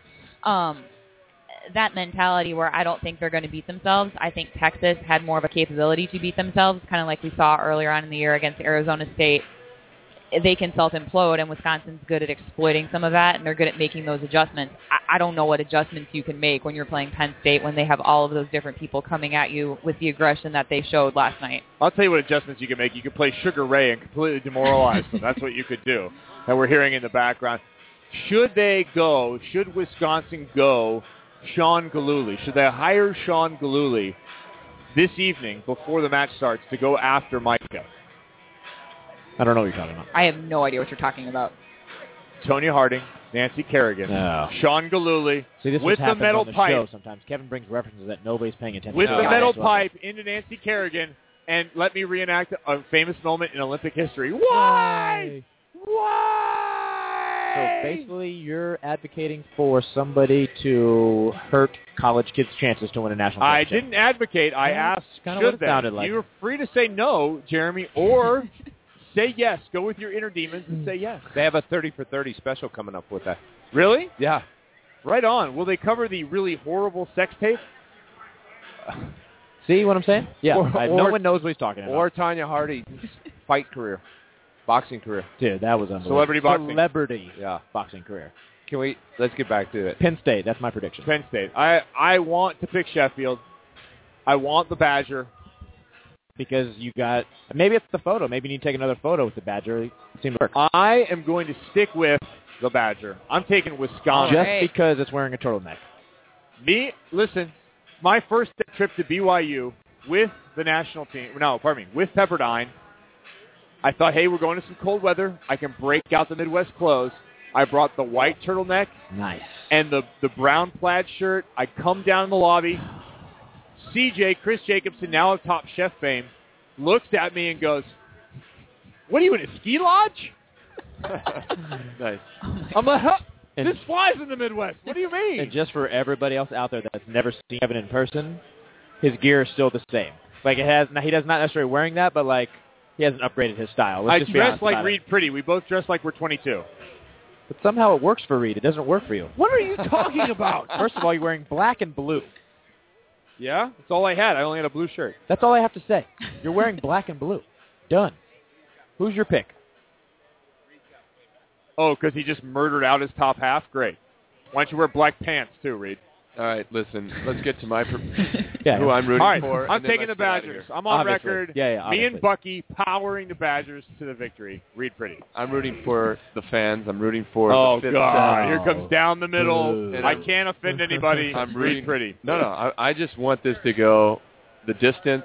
I want it to go to the fifth set, kind of like that final a couple years ago between Penn State, Texas. Yeah. That was fun. That was Crazy. great for volleyball. That was fun to watch. That was. engaging for the the non-volleyball fan, and that's what I'm rooting for. Now that Washington's not in it, you know, and uh, it's in their home home gym, you know, it'd be nice to see just a really good game go down the wire. And I think the longer it goes, um, the longer it goes, I I could go either way. I like uh, I like Russ Rose because he smokes cigars, and I've never seen And a maybe head other coach- things in I don't know that I've ever seen a head coach be as relaxed, and I think that translates uh, into the team. I, I learned something today. Yes. Marijuana now legal to have here in in Washington. Okay. Not legal to smoke in public. Okay. What is the fine for getting caught smoking in public? Which, by the way, they've actually said the city council said, and I think the governor said we don't really don't want you enforcing this, but if you don't make too many arrests, Is this just a guess? what is the fine? Twenty bucks. Twenty-seven dollars. Nice. Twenty-seven dollars. It's really going to deter people. I wondered if you can bargain with the cop. The dude's like, dude, I, I got twenty-six and fifteen cents. Will you take it? We were walking back from Pike Place Market today, and I mean, no joke, two guys in front of us.